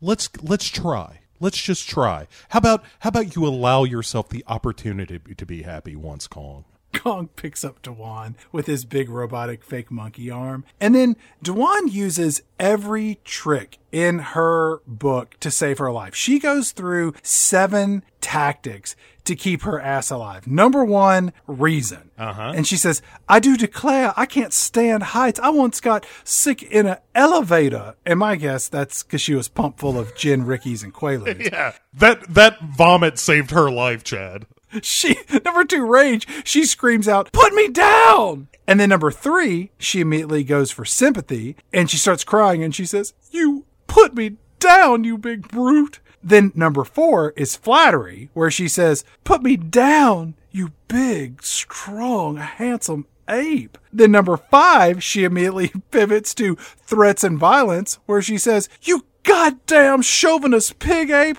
What are you waiting for? You want to eat me? Just go ahead and do it. Choke on me. And then she starts hitting him. uh-huh Number six is regret, where she says, I didn't mean to do that. Sometimes I get a little too physical. And then number seven is resolve, where she says, like, nice sweet monkey, you know what? Let's be friends. I'm a Libra. What sign are you? Don't tell me. I'll bet you're an Aries. It- She literally does all of that shit in this movie. yeah in the space of about two minutes it's impressive and when he finally puts her down at this point this is truly one of my favorite moments in this movie it, He wants her to shut up. where he's just like, just look, you know what, Kong? Things are not going well. I'm gonna set her down. Let's all just take a breath. Check, please. Yeah. I'll, I'll tell you what. Why don't Why don't we just sleep on this tonight and we'll get a fresh start tomorrow? And you know we're gonna start with just introductions like, "Hey, I'm Kong. You're Dwan. Let's just start there." And but he as he puts her down, uh, Jessica Lange kind of looks back at him and then just starts running and that's where the music swells. And it's this really wonderful like combination of visual and sound of her running away the music coming up and then seeing kong angrily chasing after her. And it it really works for me. It's one of those moments in this movie that i can't not love you know I kind of thought at this moment in the film that the relationship between Kong and Dwan was going to be more aligned with that classic Warner Brothers cartoon where the big dog, Marc Antony, is protecting the small kitten Pussyfoot. And that it would be more of a, um, I don't know, protector like she's a pet almost and he's protecting yeah, her and, and then that's what it would be. And I was like, well, that that seems like that would be great. And then a few scenes later, I'm like, no, I th- I think he wants to fuck. her. Yeah, yeah, that's where we get. And there's a couple of moments where that is not just alluded to. It's just like, oh yeah, he's 100% horned up for this this woman. We come back to the beach where we get to see Fred Wilson, and he's getting a massage by some guy. And then Fred Wilson blows off his masseuse in just kind of this this uh, curt way, and the masseuse just walks off in a huff. And you can tell that his masseuse is pissed off. And I do not think that these two see their relationship in the same way. Yeah. Yeah, I would agree with that. So he's like, "Hey, we we spotted uh Kong or uh, or you know this blip on the radar moving uh 3.6 kilometers west of you moving in a random manner jack. Uh did you hear that? It's a random manner jack. Not not toward you at all just random. And uh jeff is like well i guess you escaped maybe. We uh, better get on the move. And that this is where Grodin kind of becomes the villain of the movie for a minute, where he's like, "Hey, Jack, don't move until the charges are planted, okay, Jack?" And Bridges like, "What? you, you, you do a pretty good Charles Grodin. I just want to tell you. Don't let anybody tell you otherwise. They're either lying or they're jealous. Uh, you know, that's envy, my dear, and there's a little bit of that in the best of us. Pivoted into a Jimmy Stewart quote, and good evening. Um, so uh, but Bridges is like, "I- "What? Are, we gotta save a young lady. What are you talking about?" And he's yelling, and that's where not Craig T. Nelson is like, uh, "He hung up on you, man. He, he's not even listening anymore." What? For the record, those weren't words. And then For the record, I know. so he's like, uh, you know, we, we got to go after uh, Dwan. And I like that Boan, the black dude in the crew, is just like, you know what? Fuck this white lady. I'm not getting in a hurry for anybody, much less this stupid company that ain't paying me what I'm worth. And uh, Jeff Bridges like overhears this and he's like, "Well, I, I guess you don't care that I said Kong's coming this way." Huh? Yeah, and he's like, "Oh well, shit. All right, let's go." but I, I like all of that, and uh, but Wilson, like one of the things that Grodin says here, like before he signs off, that you know, again to the. The, the the point of him not being a great villain, it's at this point where he's like, Jack, you got there's a national energy crisis to think of, Jack. We we can't just go running off after every lady. We gotta we gotta do what's right here, Jack. And uh, so we cut back to Kong, Chad. And this is after he has kind of scooped Jessica Lange back up the last time she tried to take off on him. Yeah, with his big robotic arm. Yeah, and she had fallen in a bunch of mud. Mm-hmm. So this ain't gonna work for Kong. Kong Kong's like, look, uh, I have some standards here, and and you are filthy. So what I'm gonna do is I'm going I'm gonna basically you run you under some tap water. And so he his big mechanical hand uh, puts Jessica Lange under this waterfall so she can, you know, her clothes can become slightly more see through and she can clean herself up. And sexy romantic music plays in the background. Right, and they do a couple of like shots of Kong's face, and he's got this big monkey smile, uh-huh. where, where he's just like, "Oh yeah, all right, just just wash your hair a little bit more, yeah, yeah, yeah, like that." After he pulls it out of the water, Kong blow dries Dwan with his breath. And over time, she begins to really get into how it feels as she's arching her back and tilting her hair in the wind and just really taking in all of the rotten ape breath that is brushing over her skin. I would vomit. You know it smells horrible. Yeah, yeah. Like I get a little uh, grossed out when my cat meows too close to my face. and to, to quote uh, a, a venerable Simpsons character, my cat's breath smells like cat food, and that's bad enough. But you know that this crazy giant ape is eating all kinds of shit out there on this island, and none of that. He's not brushing between meals. you know? Uh, so I felt like he was probably consuming his own semen. Oh my god. Well, then again, you know, you're alone on an island. There's no Lady Kong. Eventually, you're going to do some weird shit. in the next scene, uh, Bagley, the number two, he comes in and tells uh, our villain Fred that the oil on the island isn't any good, and that they'd have a better luck filling up their gas tank with mule piss. He is solidly drunk. Yes, Like during he- the scene. He has gone. well, that's how you deliver. That's how you deliver bad news to your boss. That's how I deliver bad news to my boss. I get drunk and show up and tell him, "Hey, things went south. What are you going to do? Fire me?" he also dick teases Charles Grodin here a little bit, and this is a line that has has stuck with me for many many years, as you will have heard from the introduction. But it's when he's like, "I'll tell you, that oil is great. It is gonna be fantastic." And uh, Charles Grodin is like, really? That's great. How long? And he's like, well, just a tick of the clock, geologically speaking. Oh, about 10,000 years. And Charles Grodin is just like, the fuck, man, you lead with that. All right? You don't you don't walk me around the block and get my hopes up about this whole expedition. And but this is where Fred Wilson now shifts tactics, where he's like, "Hey, if I'm not bringing home oil, I'm going to bring home this big ape." Mm-hmm. So now we get to an, an action scene where our heroes question mark have come across a ravine, and the only way across this this ravine, this crevasse, if you will, is to uh, climb over this old felled tree that Right. Well, across. you need to send one person across by themselves, then everyone needs to go across all at the same time. Right. That is that's just uh Eagle Scout good thinking. where Jack Jack runs across the log and is like, All right, uh, come on over, everything's fine. It's safe. You all can make it. Come on now. And they're like, hey, you know, the prospector said it was cool. Everybody on board the tree. And as as soon as they all get on the tree, Kong has snuck up on them. it's a real surprise. Right. And then he just starts wiggling the log left and right, left and right.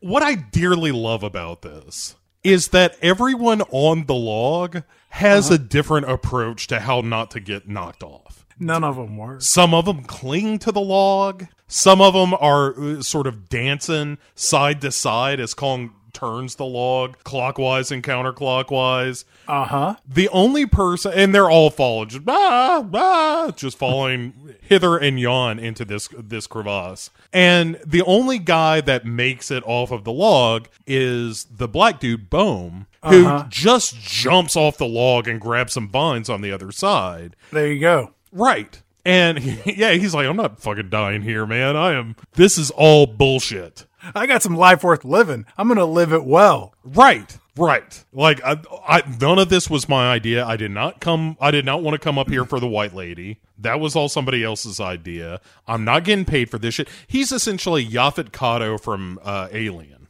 where he's just like, "Am I getting my bonus? All right, then I'm going." The big robotic arm reaches down and tries to grab Jack, and he's hiding under this ledge, but the robotic arm can't find him. And then uh Boan, he's just like, I'm out of here. I'm Right. gone. Yeah, he just pieces out. He's done. And Jack, uh, you know, safe from the mechanical arm, um, Kong finally just stands up and is like, ah, fuck this. You know, I got, I got business to contend with here. I got, I got a tiny white woman to go try to fuck. right. He's just like, look, man, all I'm trying to do is just start building something real here with my new girlfriend. hurt. I, don't- you know, I don't, I don't want to call her my girlfriend. I don't want to scare her away. Just, it's, it's complicated, but it's not. It's easy. It feels so right. It feels so right. It feels so right. Oh my God. I think she's the one. I think she's the one. I mean, I, I know that sounds crazy, and especially because her ex seems to be chasing after her.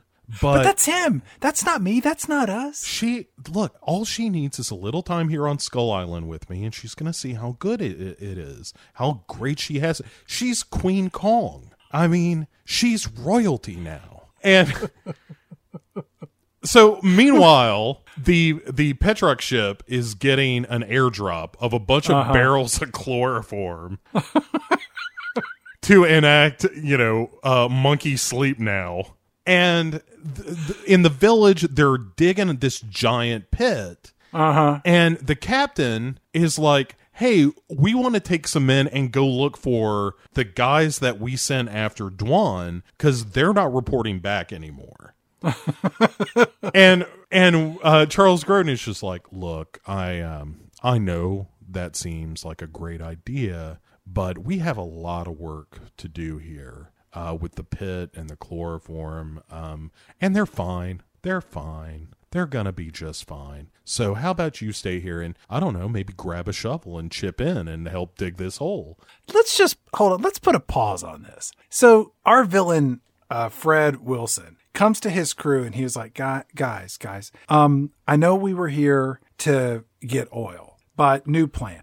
Um, we are going to capture a 40 foot tall monkey And I've drawn up a schematic here of how we're going to do this. We're going to dig a hole, and I've asked for a bunch of chloroform to be uh, dropped in the ocean that some of you all will swim out and get, and then we'll put it in the hole, and then we'll trick the monkey into falling into the hole, and um, we're going to catch him. I saw this on an episode of Scooby Doo one time, and I feel pretty confident it's going to work. Okay, so who's with me on this? Where's everybody going? Uh, how about I just say, uh, if you don't do it, then this is your new home. right. And Like, if people are doing this shit, like, this was the plan from the get go. Right. This is insane. This is the stupidest shit ever. Jack, we're calling an audible. Forget the oil. We're all in on the monkey. And then, uh, before we can, you know, send a team out to look for him, this dude Boan comes staggering out of the jungle, clothes tattered, looking Yes. like he's just had the shit beat out of him. And Charles Grodin is like, Boan, is that you? Hey, uh, where's everyone else? And he does the like finger across the neck, like and then Charles Grodin gets this look like, I probably shouldn't tell the captain that, at least not right away, not until the hole's dug. And then we we see what will be uh, important later on. It's it's nighttime. There's a full moon, and there are these two big stone pillars uh, that are you know part and parcel of uh, Kong's home. Right. And this is what I like to call the fingering scene, in which Kong holds Dwan in one hand and with his other is just like, you know what? I'm going to caress her. Oh, that's her booby. Well, she didn't seem to mind. Let's keep going a little south. And puts his finger right in her crotch. And this is a real, you know, touching me in the bad place kind of moment. Mm-hmm. But Dwan does not freak out, really. Uh, and I think this is where Kong is like, oh my God, oh my God. I think This she's crazy. into this it is crazy. you know what? I, look i i gotta be honest with you even i thought this wasn't gonna work. But now that i see her reaction and i'm turned on she seems turned on. I mean i know uh, like i should have prepared for this moment but maybe it's better that i didn't prepare because then it's spontaneous. I'm going to ask you a question that I know the answer to, but I got to ask it. uh-huh. Why don't we see Kong's dick? because this movie is rated pg chad and if you saw this giant monkey cock which would be proportional like if he's 40 feet tall this would be at minimum like a five foot dick Are we to assume that Kong is male? Maybe Kong's a female. Right and and so this is more of a like you know all th- all this time they've been they've been trying to give me women and i was never into it but then with her suddenly something clicked maybe i'm pansexual you know it's just got to be the right person My window. uh Apologies all around. there so kong has you know what the what the the operators of the kong suit must have referred to as the leer mode whereas he's running his finger over dwan it looks like like the eyes are wide and he's got this grin on his face like it reminded me of that monkey from Lily Tomlin's uh The Incredible Shrinking Woman. uh-huh You know, like like ah. Yeah, he looks delighted, and not in a way that's like, "Oh, this is good, clean, wholesome fun." It's like that things are about to get sexy. It's like Jim Belushi in Trading Places when they stuck him inside that gorilla costume. Yes, yes, and so he puts Dwan down, presumably to give himself a couple of tugs to get ready for action. But then But yeah, but before he can conjugate the verb, out comes this giant snake. And in another moment that's reminiscent of Bride of the Monster, Kong fights this giant snake, which is kind of wrapped around him, and he's roaring at the snake. And it's worth pointing out the, the Kong roars are voiced by Peter Cullen, who is the voice actor for Optimus Prime. really? Uh huh. Huh. Yeah. Ju- And he said, uh, I didn't include this in the introduction, but he said that when he was doing uh, these screams and roars and stuff, that he he couldn't work for a little while after because it just wrecked his voice doing these yells. But anyway, um, so while Kong is is is wrestling with a snake, if you know what I mean. Jack shows up. Uh, what are you doing? A big snake, uh, probably. Oh, Jack, Jack, here I am. You won't ever believe what happened to me since I last saw you on that jetty next to the ship where I was drinking all of that Schlitz malt liquor. Yeah, I I finished that by the way. It was a little watered down. I think some seawater got in it. Son of a bitch. Let me tell you what happened to me. I almost got married to a big monkey, and that big monkey, he Let fingered me. Let me stop you right there. Uh, I I kind of stopped listening. Uh, you want to get out of here? I kind of kind of parched. I go for another drink after you mentioned the Schlitz. Uh, You had me at drink, yes. Let's go, Jack. this will all pay off later. Um, so Jack and Dwan run off, and Kong sees the fact that his squeeze is getting away. He's like, "Hey, man, I." we were getting somewhere, and now her ex shows up, and she's gonna leave with him. What the fuck? I don't think Seriously? so. I've been putting in some serious time with her, and I'm not giving up that easy." And so he just grabs the jaws of this snake and mm-hmm. rips its head in two. It's pretty good. It's yeah, it's satisfying. Where he's just like, first of all, fuck this snake. Second of all, you're not getting out of here with my squeeze, man. Like that's not how this is going to play out. Kong has some a little something called self respect. A little bit. And then and then we see Jack and Dwan and they run along through the jungle and they reach this cliff that's like a few hundred feet up in the air above a river. And then Kong comes along and he has them cornered. And then Jack and Dwan, they have this back and forth and Jack says, I'll jump first. And then Dwan says, nope. And then he says, then you jump first. And then she says, no, I said. And then Jack says, what's the matter with you? And Sundance says, I can't swim. And then Butch says, what? The fall will probably kill you. Eh, different movie, but it's hard not to think of that in this scene.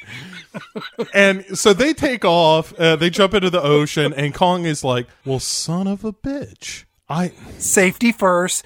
I'm going to walk down. I'm not going to injure myself and others. I'm going to lead by example. You never know who is watching you. Right, and what if I land on her? You know, and the, like I, him, I could care less about. He's the guy that showed up drunk, probably, and took her away from me. But her, eh, I don't want to accidentally, you know, push her to the bottom of the sea with my giant five ton monkey body. Yeah. And, my five foot long invisible monkey cock. right.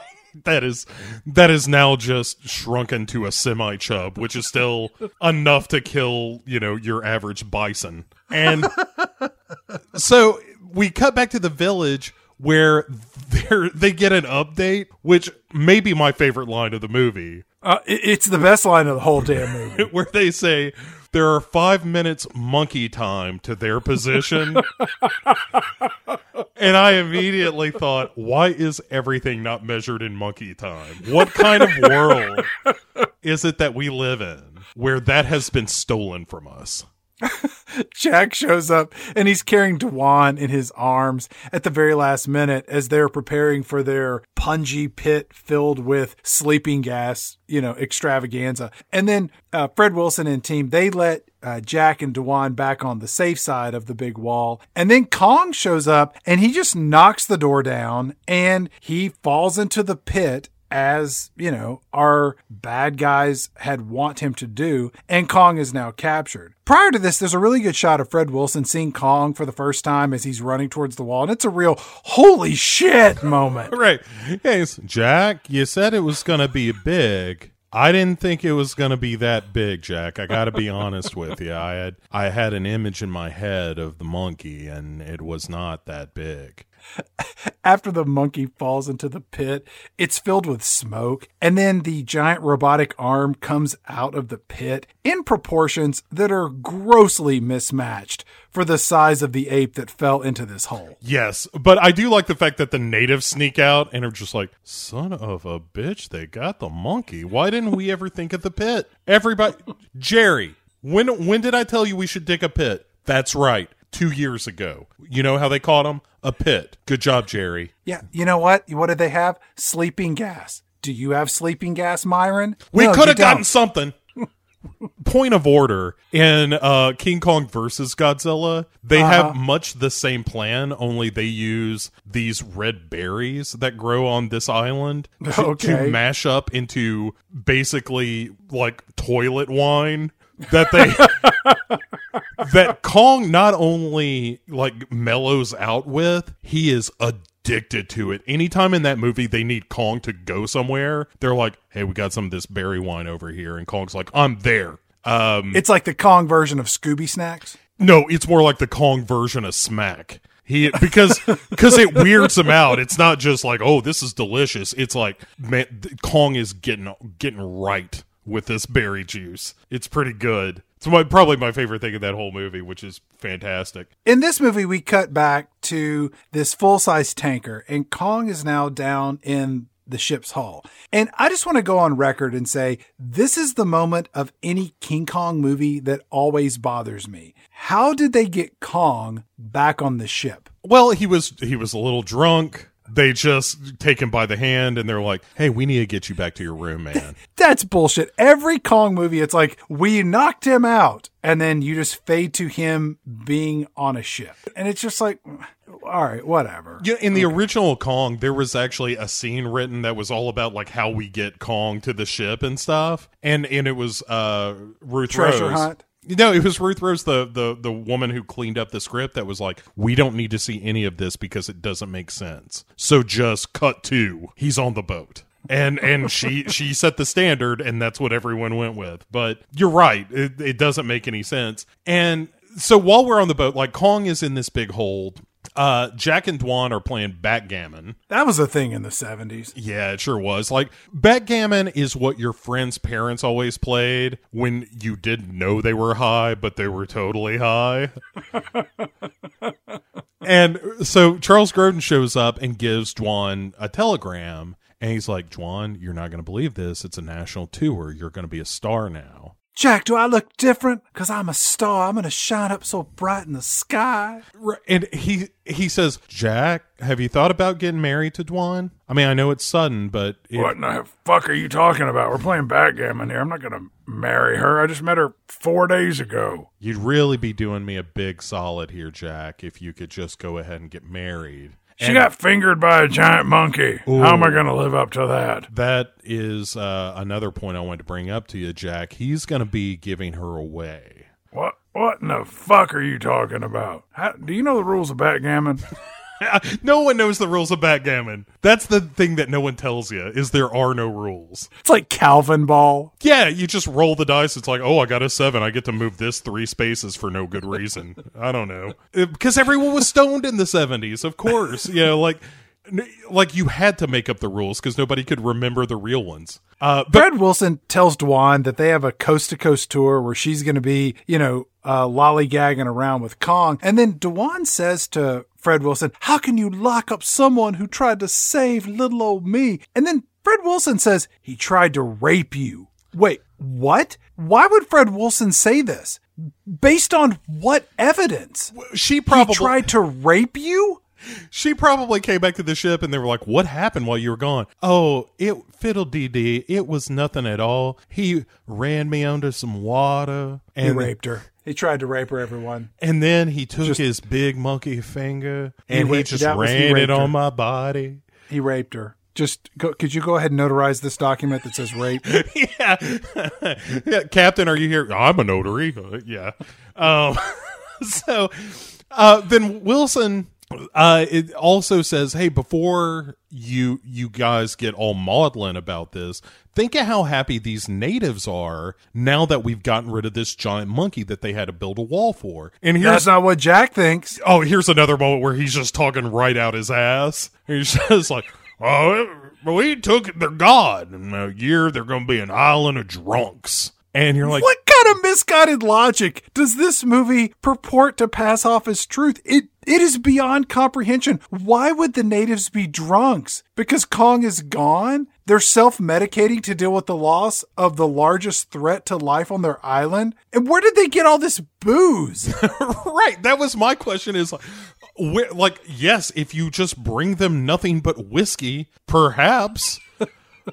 But it doesn't seem like that's a problem now. And and, and then uh, Charles Grodin has a great point here where he's like, "Hey, if you don't like it, Jack, you don't have to be part of this. You say the word, we'll get Kong a new keeper." And Jeff Bridges is just like, you know, and Wilson is like, right, see opening night. So fuck you very much, Jack. Which I love this moment because he's like, yeah, you know, like you're no better than she is. She's just happy about it. And then later at night, Jack and, and Dwan are, you know, chit chatting and they're finally getting around to kissing. And as they do so, Dwan's scarf blows off uh, her neck into the hold. And I think it's kind of a nice moment where it blows in, into this, uh, you know, where, where Kong is, is being kept and he picks up the the scarf he kind of snatches it out of the air and gives it a, a, a sniff and he's like hey you know dwan's here somewhere and it sounds so gross when you say it like that uh, well, you know, I, I, like to I like to use plain language, Chad. Um, and so Jack and Dwan are going back to his room to get it on. But, Until yeah, but Kong got a got a whiff of Dwan, and now he's got a boner again. And so he's he's trying to climb a bunch of pipes and just generally starts tearing shit up. Right. And one of my one of my favorite things is like he starts banging on the walls and you get this scene of uh, a couple of dudes in their bunks that just fly the fuck off the wall. And it's like I like I like the computer room that has that pipe that breaks into and all that brown liquid squirts out. And you're just like, yeah, this is 100% shit spewing all over these computers. Right. But I like the fact that it's like, hey, you know, Jimmy got the, the shit bunk next to the Kong room. Are they drawing short straws for those bunks? Like, hey, you're you're ground zero if the monkey decides to go, you know, ape shit. Dwan runs over to the holding cell from way up above, and she's like, "Hey there, you hairy beast of a monkey! You remember little old me, your blind date?" And then Jack runs over, and he's like, "He's like, Dwan, don't you walk over that metal grated cover. It's got a bunch of holes that are big enough for a little filly like you to tumble down and fall to her death, or worse, you know, getting fingered by a giant gorilla." And then Kong jumps in the air and he bangs down, thus shaking the ship from top to bottom. And so Dwan falls through the bars, and this big fake robotic monkey arm catches Dwan as she falls slowly, slowly, slowly down to the ground. And this big fake monkey hand holds Dwan. And in this shot, Dwan puts her hand out to rub Kong's nose, but the matting of the movie is off. Uh-huh. So we see Dwan just rubbing the air about 15 feet away from Kong's face. Yes, it it's not good. Um, but he he does let her down. Uh, and and like it's this moment where he's kind of resigned, one supposes, of just like, okay, well, at least I got to see her. And you know, look, I know this is crazy, but I can't, I can't go too far when I've just met her again. So I'm gonna let her go. And it's like they say, if uh, you love something, let it go. If it comes back to you, it was meant to be. So that's what I'm doing here. Dwan, go with God. And so Dwan does. She kind of sneaks out of this hold and climbs up a ladder, and Kong doesn't freak out anymore. And then we go to the big arrival of Kong as he comes to New York. We cut immediately to the good old US of A on the 4th of July, and it is the debut of Kong to the world. Yes. I feel like there's a whole lot that happened between these two scenes. I don't want to see it but it's just like there's a whole nother movie that occurred between these two scenes. Yes, you're you're right, but this movie is already like 215, so let's get her moving.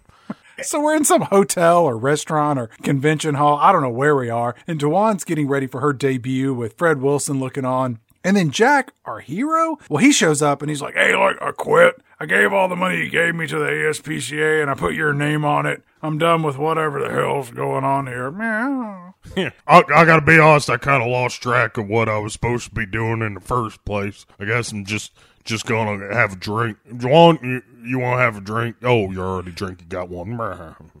Dwan says, Oh, Jack, baby, don't do this. My horoscope says you should stay and help little old me out. And then Jack just splits. And Well, he's like, Look, I, I to because I think this is important for the end of the movie. But he says you should probably just come with me and blow off all this calm bullshit. And Wilson says if you leave now, you're never going to get a booking again. And Dwan says, you know, oh, I do declare I can't go, Jack. You understand? And he's like, I understand, all right. I mean. Not really, but I kind of I kind of lost the plot a little bit. I'm just going to leave. And so he takes off and leaves her there to be a star. So let's cut to some outdoor venue that looks like Evel Knievel is about to jump a bunch of flaming school buses. Everything is covered in red, white, and blue, and there is an international audience. People are speaking in multiple languages all over the place. Dwan and Fred Wilson arrive in a helicopter, and then two actors, two black actors,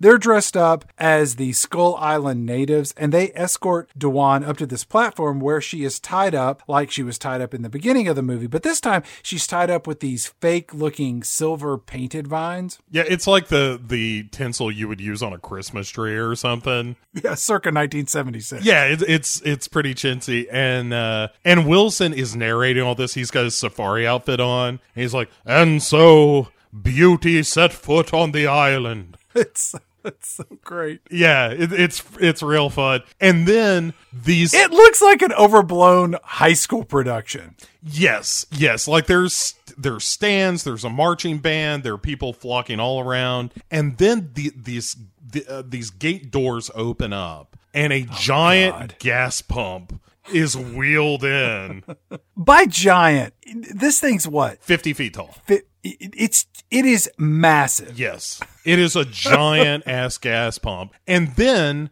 the curtain, like the the gas pump, is just the the outer shell, the candy shell of the Kong goodness within. Because they pull this up, and it's Kong in this cage that is like he's he's got manacles on his hands and feet. And also this wraparound cage that goes to his shoulders, so that in theory, the only thing free is Kong's head. Which is wearing a Burger King style giant paper crown. Yeah, well, he's the king. He's King Kong, and uh, he's. Uh, uh, sorry, I had this weird flashback of the video game Sneak King that just paused my brain for about two seconds. Or it's like, can you believe they made a fucking video game out of that Burger King character called Sneak King? Anyway, I told you tonight was going to be a look inside my mind, and so Kong is, watching, and it's this is one of the few scenes where you see the actual forty foot mechanical Kong that they built, and you can tell because it doesn't look very good and it doesn't move.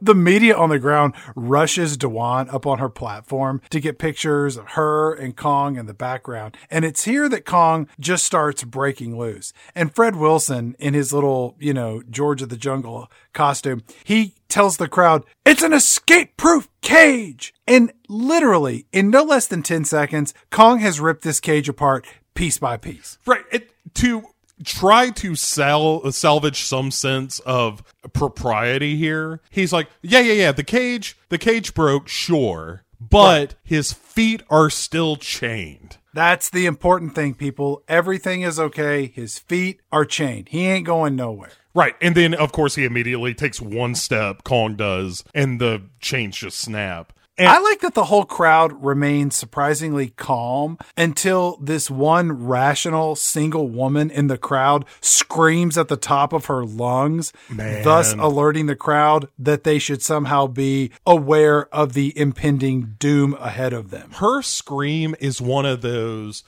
claws, uh, hands turned into claws, clutching the air as she bellows. It is a great scream. And the rest of the crowd sees her scream like this and is like, oh shit, I think this is serious. And they go crazy and it's utter chaos. And there's another great moment where Kong, now free, steps on a group of people. And when, It's awesome. when his and it's not just like hey you see the foot go down on some people no no chad that's that's pedestrian his foot comes up after that and you see these crushed bodies just wiggling yeah, it's a real a little bit quiet now. Bit quiet now. it's terrific it is Uh, uh, uh, like every time in one of these kaiju movies where you see like Godzilla or King Kong or whoever step on someone, this is what you want to see in the aftermath. And God bless him. King Kong 76 gives it to you. But then Kong, in my opinion, very unceremoniously, he just steps on Fred Wilson, our villain, and he's gone from the movie. Yeah, yeah. That was actually a thing that they did in editing because in the original film, he almost gets crushed and then Kong keeps moving and he survives. And so uh-huh. when they they test screened it, people were like, "Fuck that shit, man. He needs to die." And so they cut it so that you you see what you see here. And yeah, it's wildly unsatisfying. I almost think it would have been better if you just left him alive because when he gets stepped on in this, you had just seen this big puddle of people squirming after being stepped on. And now Fred Wilson, the villain of our movie, gets squashed and you see nothing of it. And it's Right. it's really it's really disappointing. Yeah, that makes more sense now that you say that. Kong sees Dwan and Jack running off amidst this sea of panicked extras, and they're heading over to the greater New York and New Jersey area. And then Jack and Dwan, they run over and they get on an elevated train, and then Kong goes after him and he rips up the tracks. It's pretty good practical special effects. Yeah. And in this scene, the, the filmmakers are really trying their best. And it reminded me a lot of kind of the broader disaster movies of the day. And I got to tell you, I really like this part of the movie.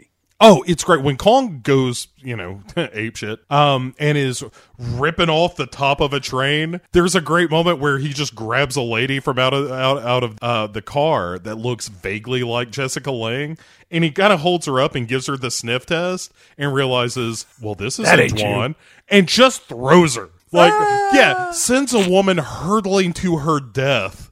Um, and yeah, like th- there's a great shot uh when the train first hits Kong where you see like out the window of the train and this big hand just comes comes down in front of it. It's really good. Like all this stuff is great. And the the miniature work and all that stuff is fantastic. That's what the Universal Studios Florida theme park ride was originally based on. Yeah, I mean, and God bless them. Oh, they, of course, they did. Um, it's it's fantastic. I, I to this day there is something about that kind of crappy mechanical Kong that you see at the end on the the subway part that I still uh-huh. really like. Like I have such a fondness for this movie, maybe because it is so clearly practical that there there's a tangibility to all of this that Sure. that I dearly love and makes it it's more satisfying to me than like the Peter Jackson Kong looks more quote real, I suppose, but this just feels so much more like Authentic. yeah, you know, Yeah. and and some of I that, agree with that. Some of that is Rick Baker. Rick Baker does a good job in in his the, the mannerisms of. You Yeah, know, fuck you, Andy Serkis. yeah. You're not the only one who can pull this shit off. Jack is like, man, we I think I found a back door. We better get out of here. And so he leads Dwan out of the back of the train and kind of goes down some some stairs so they get away. And then we have another personal favorite moment of mine where some helicopters are patrolling looking for Kong, and Kong sees the helicopter is like, oh, oh, and he just hides behind a building as the helicopter goes by.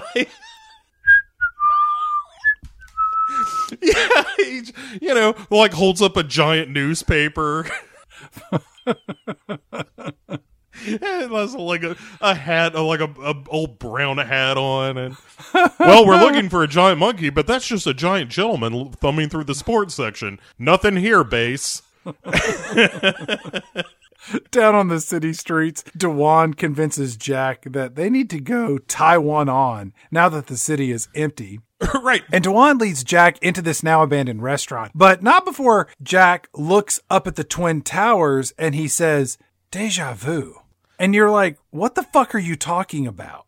Yeah, it, I've seen I've seen that somewhere before. And then Dwan is just like, Where? In this movie? What are you talking about? right. When did you ever see this thing? I guess I guess maybe he saw it when when the snake attacked. Maybe. All right, it's a stretch. It's stupid, Yeah. and we'll we'll touch on it in a minute. And um, back in the bar, Jack leaves money for the booze that they're stealing because we he doesn't want to be seen as a drunk who steals, which is what they're doing. And is that meant to endear us to Jack a little bit more that he won't steal liquor when you know mob rule is taken over? It might have been, but what he says is, "We don't want to get shot as looters." All right, whatever. Right. In this scene, this movie comes to a complete halt where Jack and Dwan chit chat over cocktails about whether or not they should get married. And I think Dwan wants to have sex with Jack because she's talking about how many babies were born during a blackout a few years ago. The whole scene is completely out of place and it ruins the pacing of this movie. And let me just say right now, this movie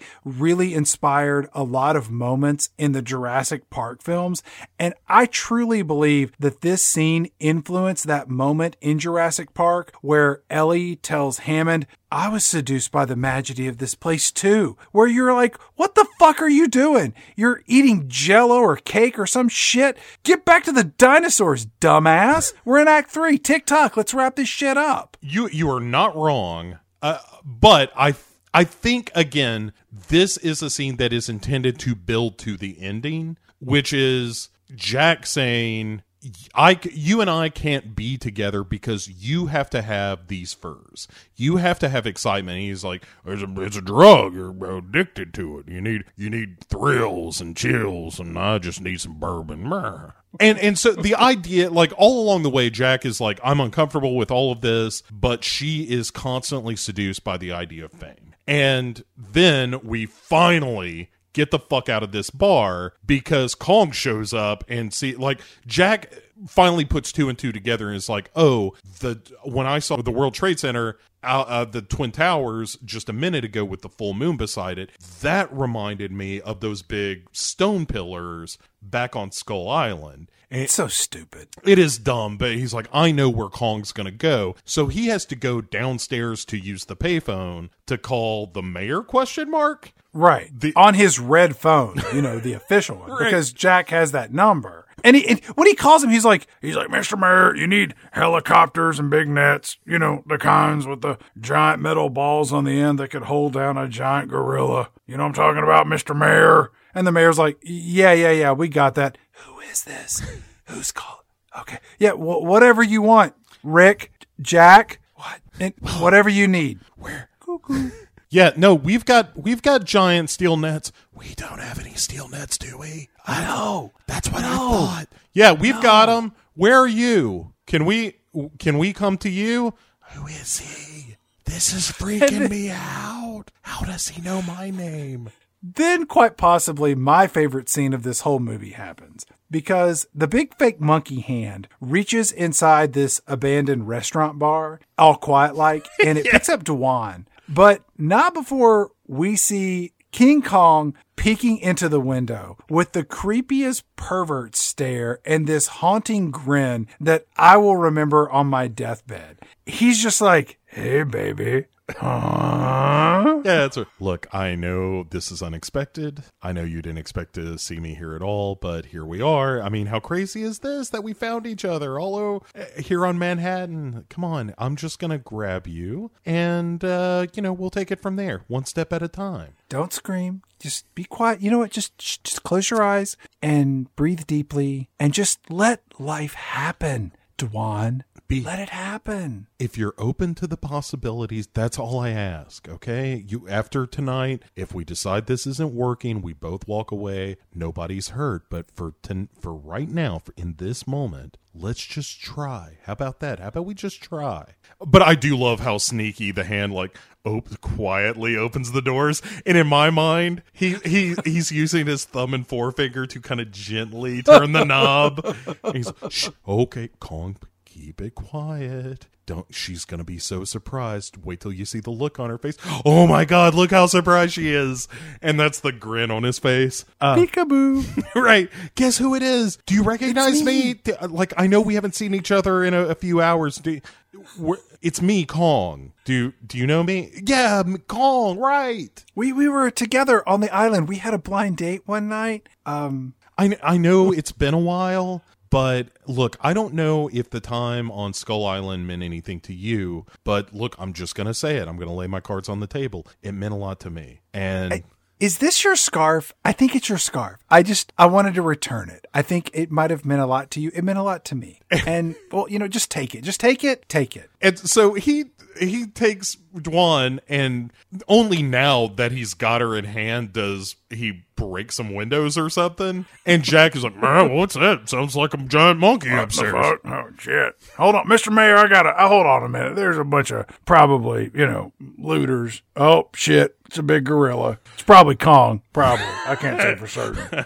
Mr. Mayor, I got a ski daddle. I believe that a giant monkey took off with my would-be girlfriend. Uh, I'll, I'll, I guess I'll just talk to you later, Mal. After he he gives chase, but then we see the inevitable conclusion coming because the military is being equally sneaky as Kong, where they're just like, "Everybody, be quiet! Here comes a giant monkey." Dum dum dum dum. Dum dum dum dum dum dum dum dum. Kong, sure enough, is headed for the twin towers of the World Trade World Trade Center. I can't say it. Uh, the twin towers of the World Trade Center, and Kong kind of gets a look at everybody, like they're all kind of crouched down, pointing guns at him. And he's like, "Wait a second, where did those gentlemen come from? I think they're up to no good." What are you guys doing here? Is there something going on? It- oh, Is this for me? Is it a party? really? Oh, wow. I'm okay. Okay. You know what? Hold on. Just I'm going to climb one of these big buildings. Right. So he does. He starts climbing one of the towers. Jack arrives on a 10 speed. Thanks for nothing. Of course he does. Sure. Well, I was trying to steal a car, but I realized I was too drunk to drive. And then he shouts out to Dwan that the helicopters are coming to drop a net on Kong. Again, being a complete dolt in this movie and not understanding that everyone has lied to him at every step of the way. Mm-hmm. And so he runs inside one of the towers to get up to the roof to get to Dwan. And then we get a shot of Kong climbing uh, up to the roof with a silver doll glued to his chest, Yes. which is pretty great. Yes, it looks very cheap. It does, but again, it's kind of charming. And then some guys with flamethrowers have taken a window washer platform. Of course they have. They decide to give Kong the old hot foot. Mm-hmm. And this is, again, just one of those moments that I love in this movie where Kong is just like, fuck this noise, and jumps from one tower to the other. It's awesome. what would you so What would you do if you were King Kong and three little fellas with flamethrowers started lighting you up? You'd jump over to the other tower. Yeah. And then he picks up a gas tank that's on the roof of the other tower. Throws it at the flamethrower dudes, which explodes, killing all of the the three flamethrower guys. And we get a great Jeff Bridges reaction where he is he's kind of up on one of the roofs, uh, or almost at the top of the roof, seeing all of this go down. And when Kong blows up those flamethrower guys, he goes, "Yeah!" yeah. Oh. He's excited. Right, he's on Kong's side. And Of course. And now that he realizes like, oh, the military is going to kill him, he wants Kong to fuck the military up, which again, my that is my attitude as well. I want to see Kong make it.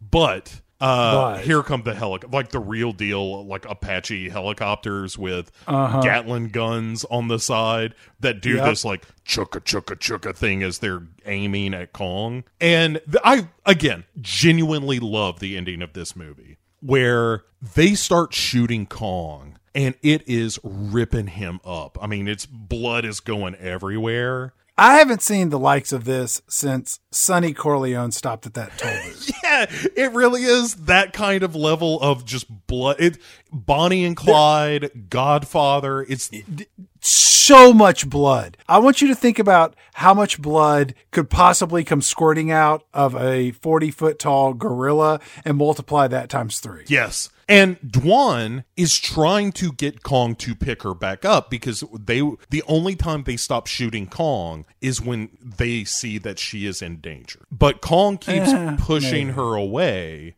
because he's like, "No, no, no, I'm trying to protect you." Like, look, I I knew this was going to be difficult. Our relationship was never going to be without some bumps, and I just need you to give me a little space, let me do my thing, and then once this is over, you and I can maybe catch a dinner and a movie. But Kong, Kong, don't you understand? They're going to kill you with all of their bullets. There's so much blood, it's raining down on me. it's ruining my dress i do declare and and there's another great jeff bridges scream here whereas uh-huh. they start shooting kong he goes assholes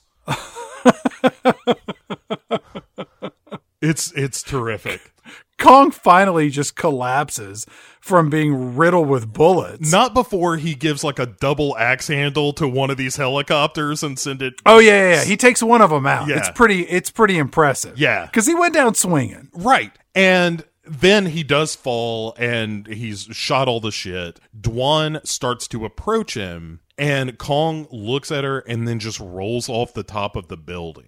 See, that wasn't my read of the movie. I saw that Dwan walked over to him, put her hand on Kong, and touched him, and then she unintentionally pushed him off the building. she gave him a shove. yeah, like you know what? Just into the dumpster. I think maybe we're better off if you just yoink over the edge. and And then Kong free falls, splats on the ground, and then as he is sort of laying mostly lifeless, there are three photographers that just run up on top of Kong's corpse or Soon on top to of be, Kong's yeah. almost corpse and they just start taking pictures and I'm like, "You know what? These guys are earning every penny of their paycheck." Right. And you hear as as they're taking pictures and you see Jack staring down at Kong's body and Dwan is making like teleports down to the the bottom of the building. I don't know how the fuck that happens. Yeah. She's on top of a twin tower and then 10 seconds later she's right beside Kong I didn't on the ground. Oh, I do declare I didn't tell you that I'm actually the Nightcrawler. Bamf. Um, no, like you're hearing the heartbeat of Kong, where it's just you know, thum thum thum thum, and it's getting slower and slower until finally it thum, and no more. Nobody cry when Kong when Jaws die. Um, yeah, I mean, it is, it, it's very, it, it- like, it affects me even now. When, when I saw it as a kid, it devastated me. And to this day, when I watch that scene, it really tugs at my heart to see Kong, you know, die as his heartbeat slows to nothing and the light goes out in his eyes. And it's, it's rough, man. And then, this I think is kind of where the movie screwed up the ending because it Okay.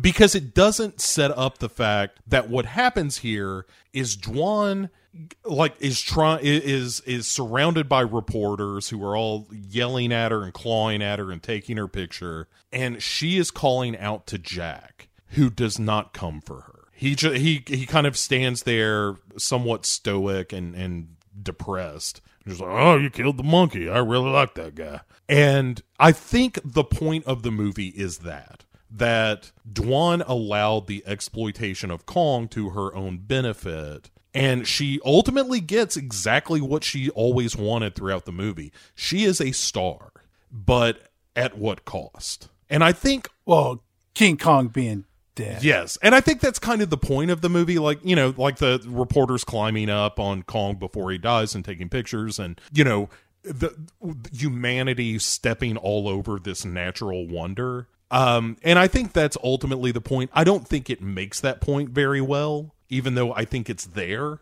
But I do like the fact that the movie not only ends with Kong dying, which is sad enough, but there's no happy ending for Jack and Dwan either. It's J- Jack is like, "You fucked up and killed that monkey. I I can't be with you." Right. You know, and and so he just lets her be surrounded by you know all the all these fawning media people and and that's it that's the end of the movie roll credits as we see a throng of people surrounding the corpse of kong I've always kind of had an uneasy relationship with the King Kong movies. I can never really put my arms around kind of why King Kong movies are made. Like, I don't understand if it's an excuse to showcase state of the art special effects or is it kind of, you know, an opportunity to create a metaphor for, you know, current cultural norms or race relations or an examination of industrialized nations and unindustrialized nations? I don't know if the movies are about sex. Everything about it, I constantly feel like I'm trying to, to sort of, you know, hold water in my hand and it just constantly disappears. Cause at the end of the day, it feels like it should really just be a monster movie, which is why I personally really liked the most recent King Kong movie that was just that, you know, where Sam Jackson and, and John Goodman, among others, went to an island and Kong's there and they shoot and blow things up and there's giant monsters. And it's like, that's what it is. There isn't all of this subtext that really complicates a story that could really be much more, I don't know, simplified, but maybe that's me. Yeah, I, I, I don't think you're wrong necessarily. I think that for me, it was the idea of here is this, you know, I mean, slightly rapey ape. Um, in this movie. But there there's a notion that that carries over from the original is that it's just kind of a dumb beast eh, however majestic. Like it like kong is a miracle of nature that is seduced by this woman even even though she doesn't necessarily mean to but he, kong becomes infatuated with this woman. And because of that because of this you know ill-fated romance kong is doomed to die because he he is out of his element like he's dealing with human beings that don't have the pure motives that kong does you know like I don't know. and I kind of I kind of feel like if it's a monster movie, then make a monster movie. Right. If you're trying to tell a story that's got deeper meaning, you know what? Let's leave that to Planet of the Apes. Sure, sure, but, you know, I think most monster and or horror films, eh, the good ones anyway, are trying to make a deeper statement. I think with the 76 Kong, it is very much about exploitation of the natural world, you know, cuz I mean, you're you're dealing with oil companies which are already, you know, exploitative industries, and then coupled with the the Jack character being the environmentalist and wanting to preserve Kong and stuff like that. Like I said, I don't think that message is very clear in this movie, and I think there are ways to make it clearer. But at the end of the day, man, this is a rockin' giant monkey movie where he's picking up trains and tossing them around and stepping on folks. And you know it runs a little long. You could probably tighten this up uh, by about 25 minutes and and be just fine. But i kind of love this movie man. I have a great time watching. I, like i watched it three times in preparation once just because i wanted to watch it and then two times for show reasons. And you know even doing notes on it by the time i got around to that viewing where it's like okay i got to get down to the business of actually summarizing this film I still had a great time with it. I, I, think Charles Grodin is great in it. I think Jeff Bridges is great in it. I think Jessica Lange, e- even though she didn't care for her own performance, I think she's fine in it. And I think the the monkey suit work in this movie is fantastic. I I would give this a solid recommendation that if you've never seen it, you absolutely should see it. Um, you know, and that's I'll just kind of leave it at that. Yeah. But for our next episode, Yes. I want to harken back to the idea that when it comes to deeper meaning, we should turn to one particular franchise, that franchise being Planet of the Apes. And on our next episode of Pick Six Movies, we will be visiting the Planet of the Apes featuring Charlton Heston. Not that one, but this one. the Tim Burton one with Mark Wahlberg and Paul Giamatti and Michael Clarke Duncan and yes, Charlton Heston is in this movie too, but in this movie, he's an ape, not an astronaut. It's a twist. it is a twist. Oh, I'm a monkey in this one, everyone. Um, I yeah, this is a a truly terrible movie. Unlike this Kong, Uh, we are we are headed from the dizzying forty foot monkey heights of this film to the real dregs of this crappy Planet of the Apes remake. It's going to be great. So come back and see us again. As always, drop us a line, send us a thing, you know the thing, and leave us a rate and a review and whatever. You can email us at pick6movies at gmail.com. We love to hear from you, and uh, we're looking forward to this season. We're just getting started, and trust me, we have five more episodes ahead, and they are all going to be fantastically awful.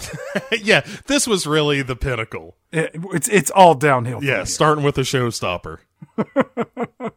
So come back and see us next week as we will be visiting the Planet of the Apes and um, looking forward to four more movies on top of that that are going to be progressively worse than the one before.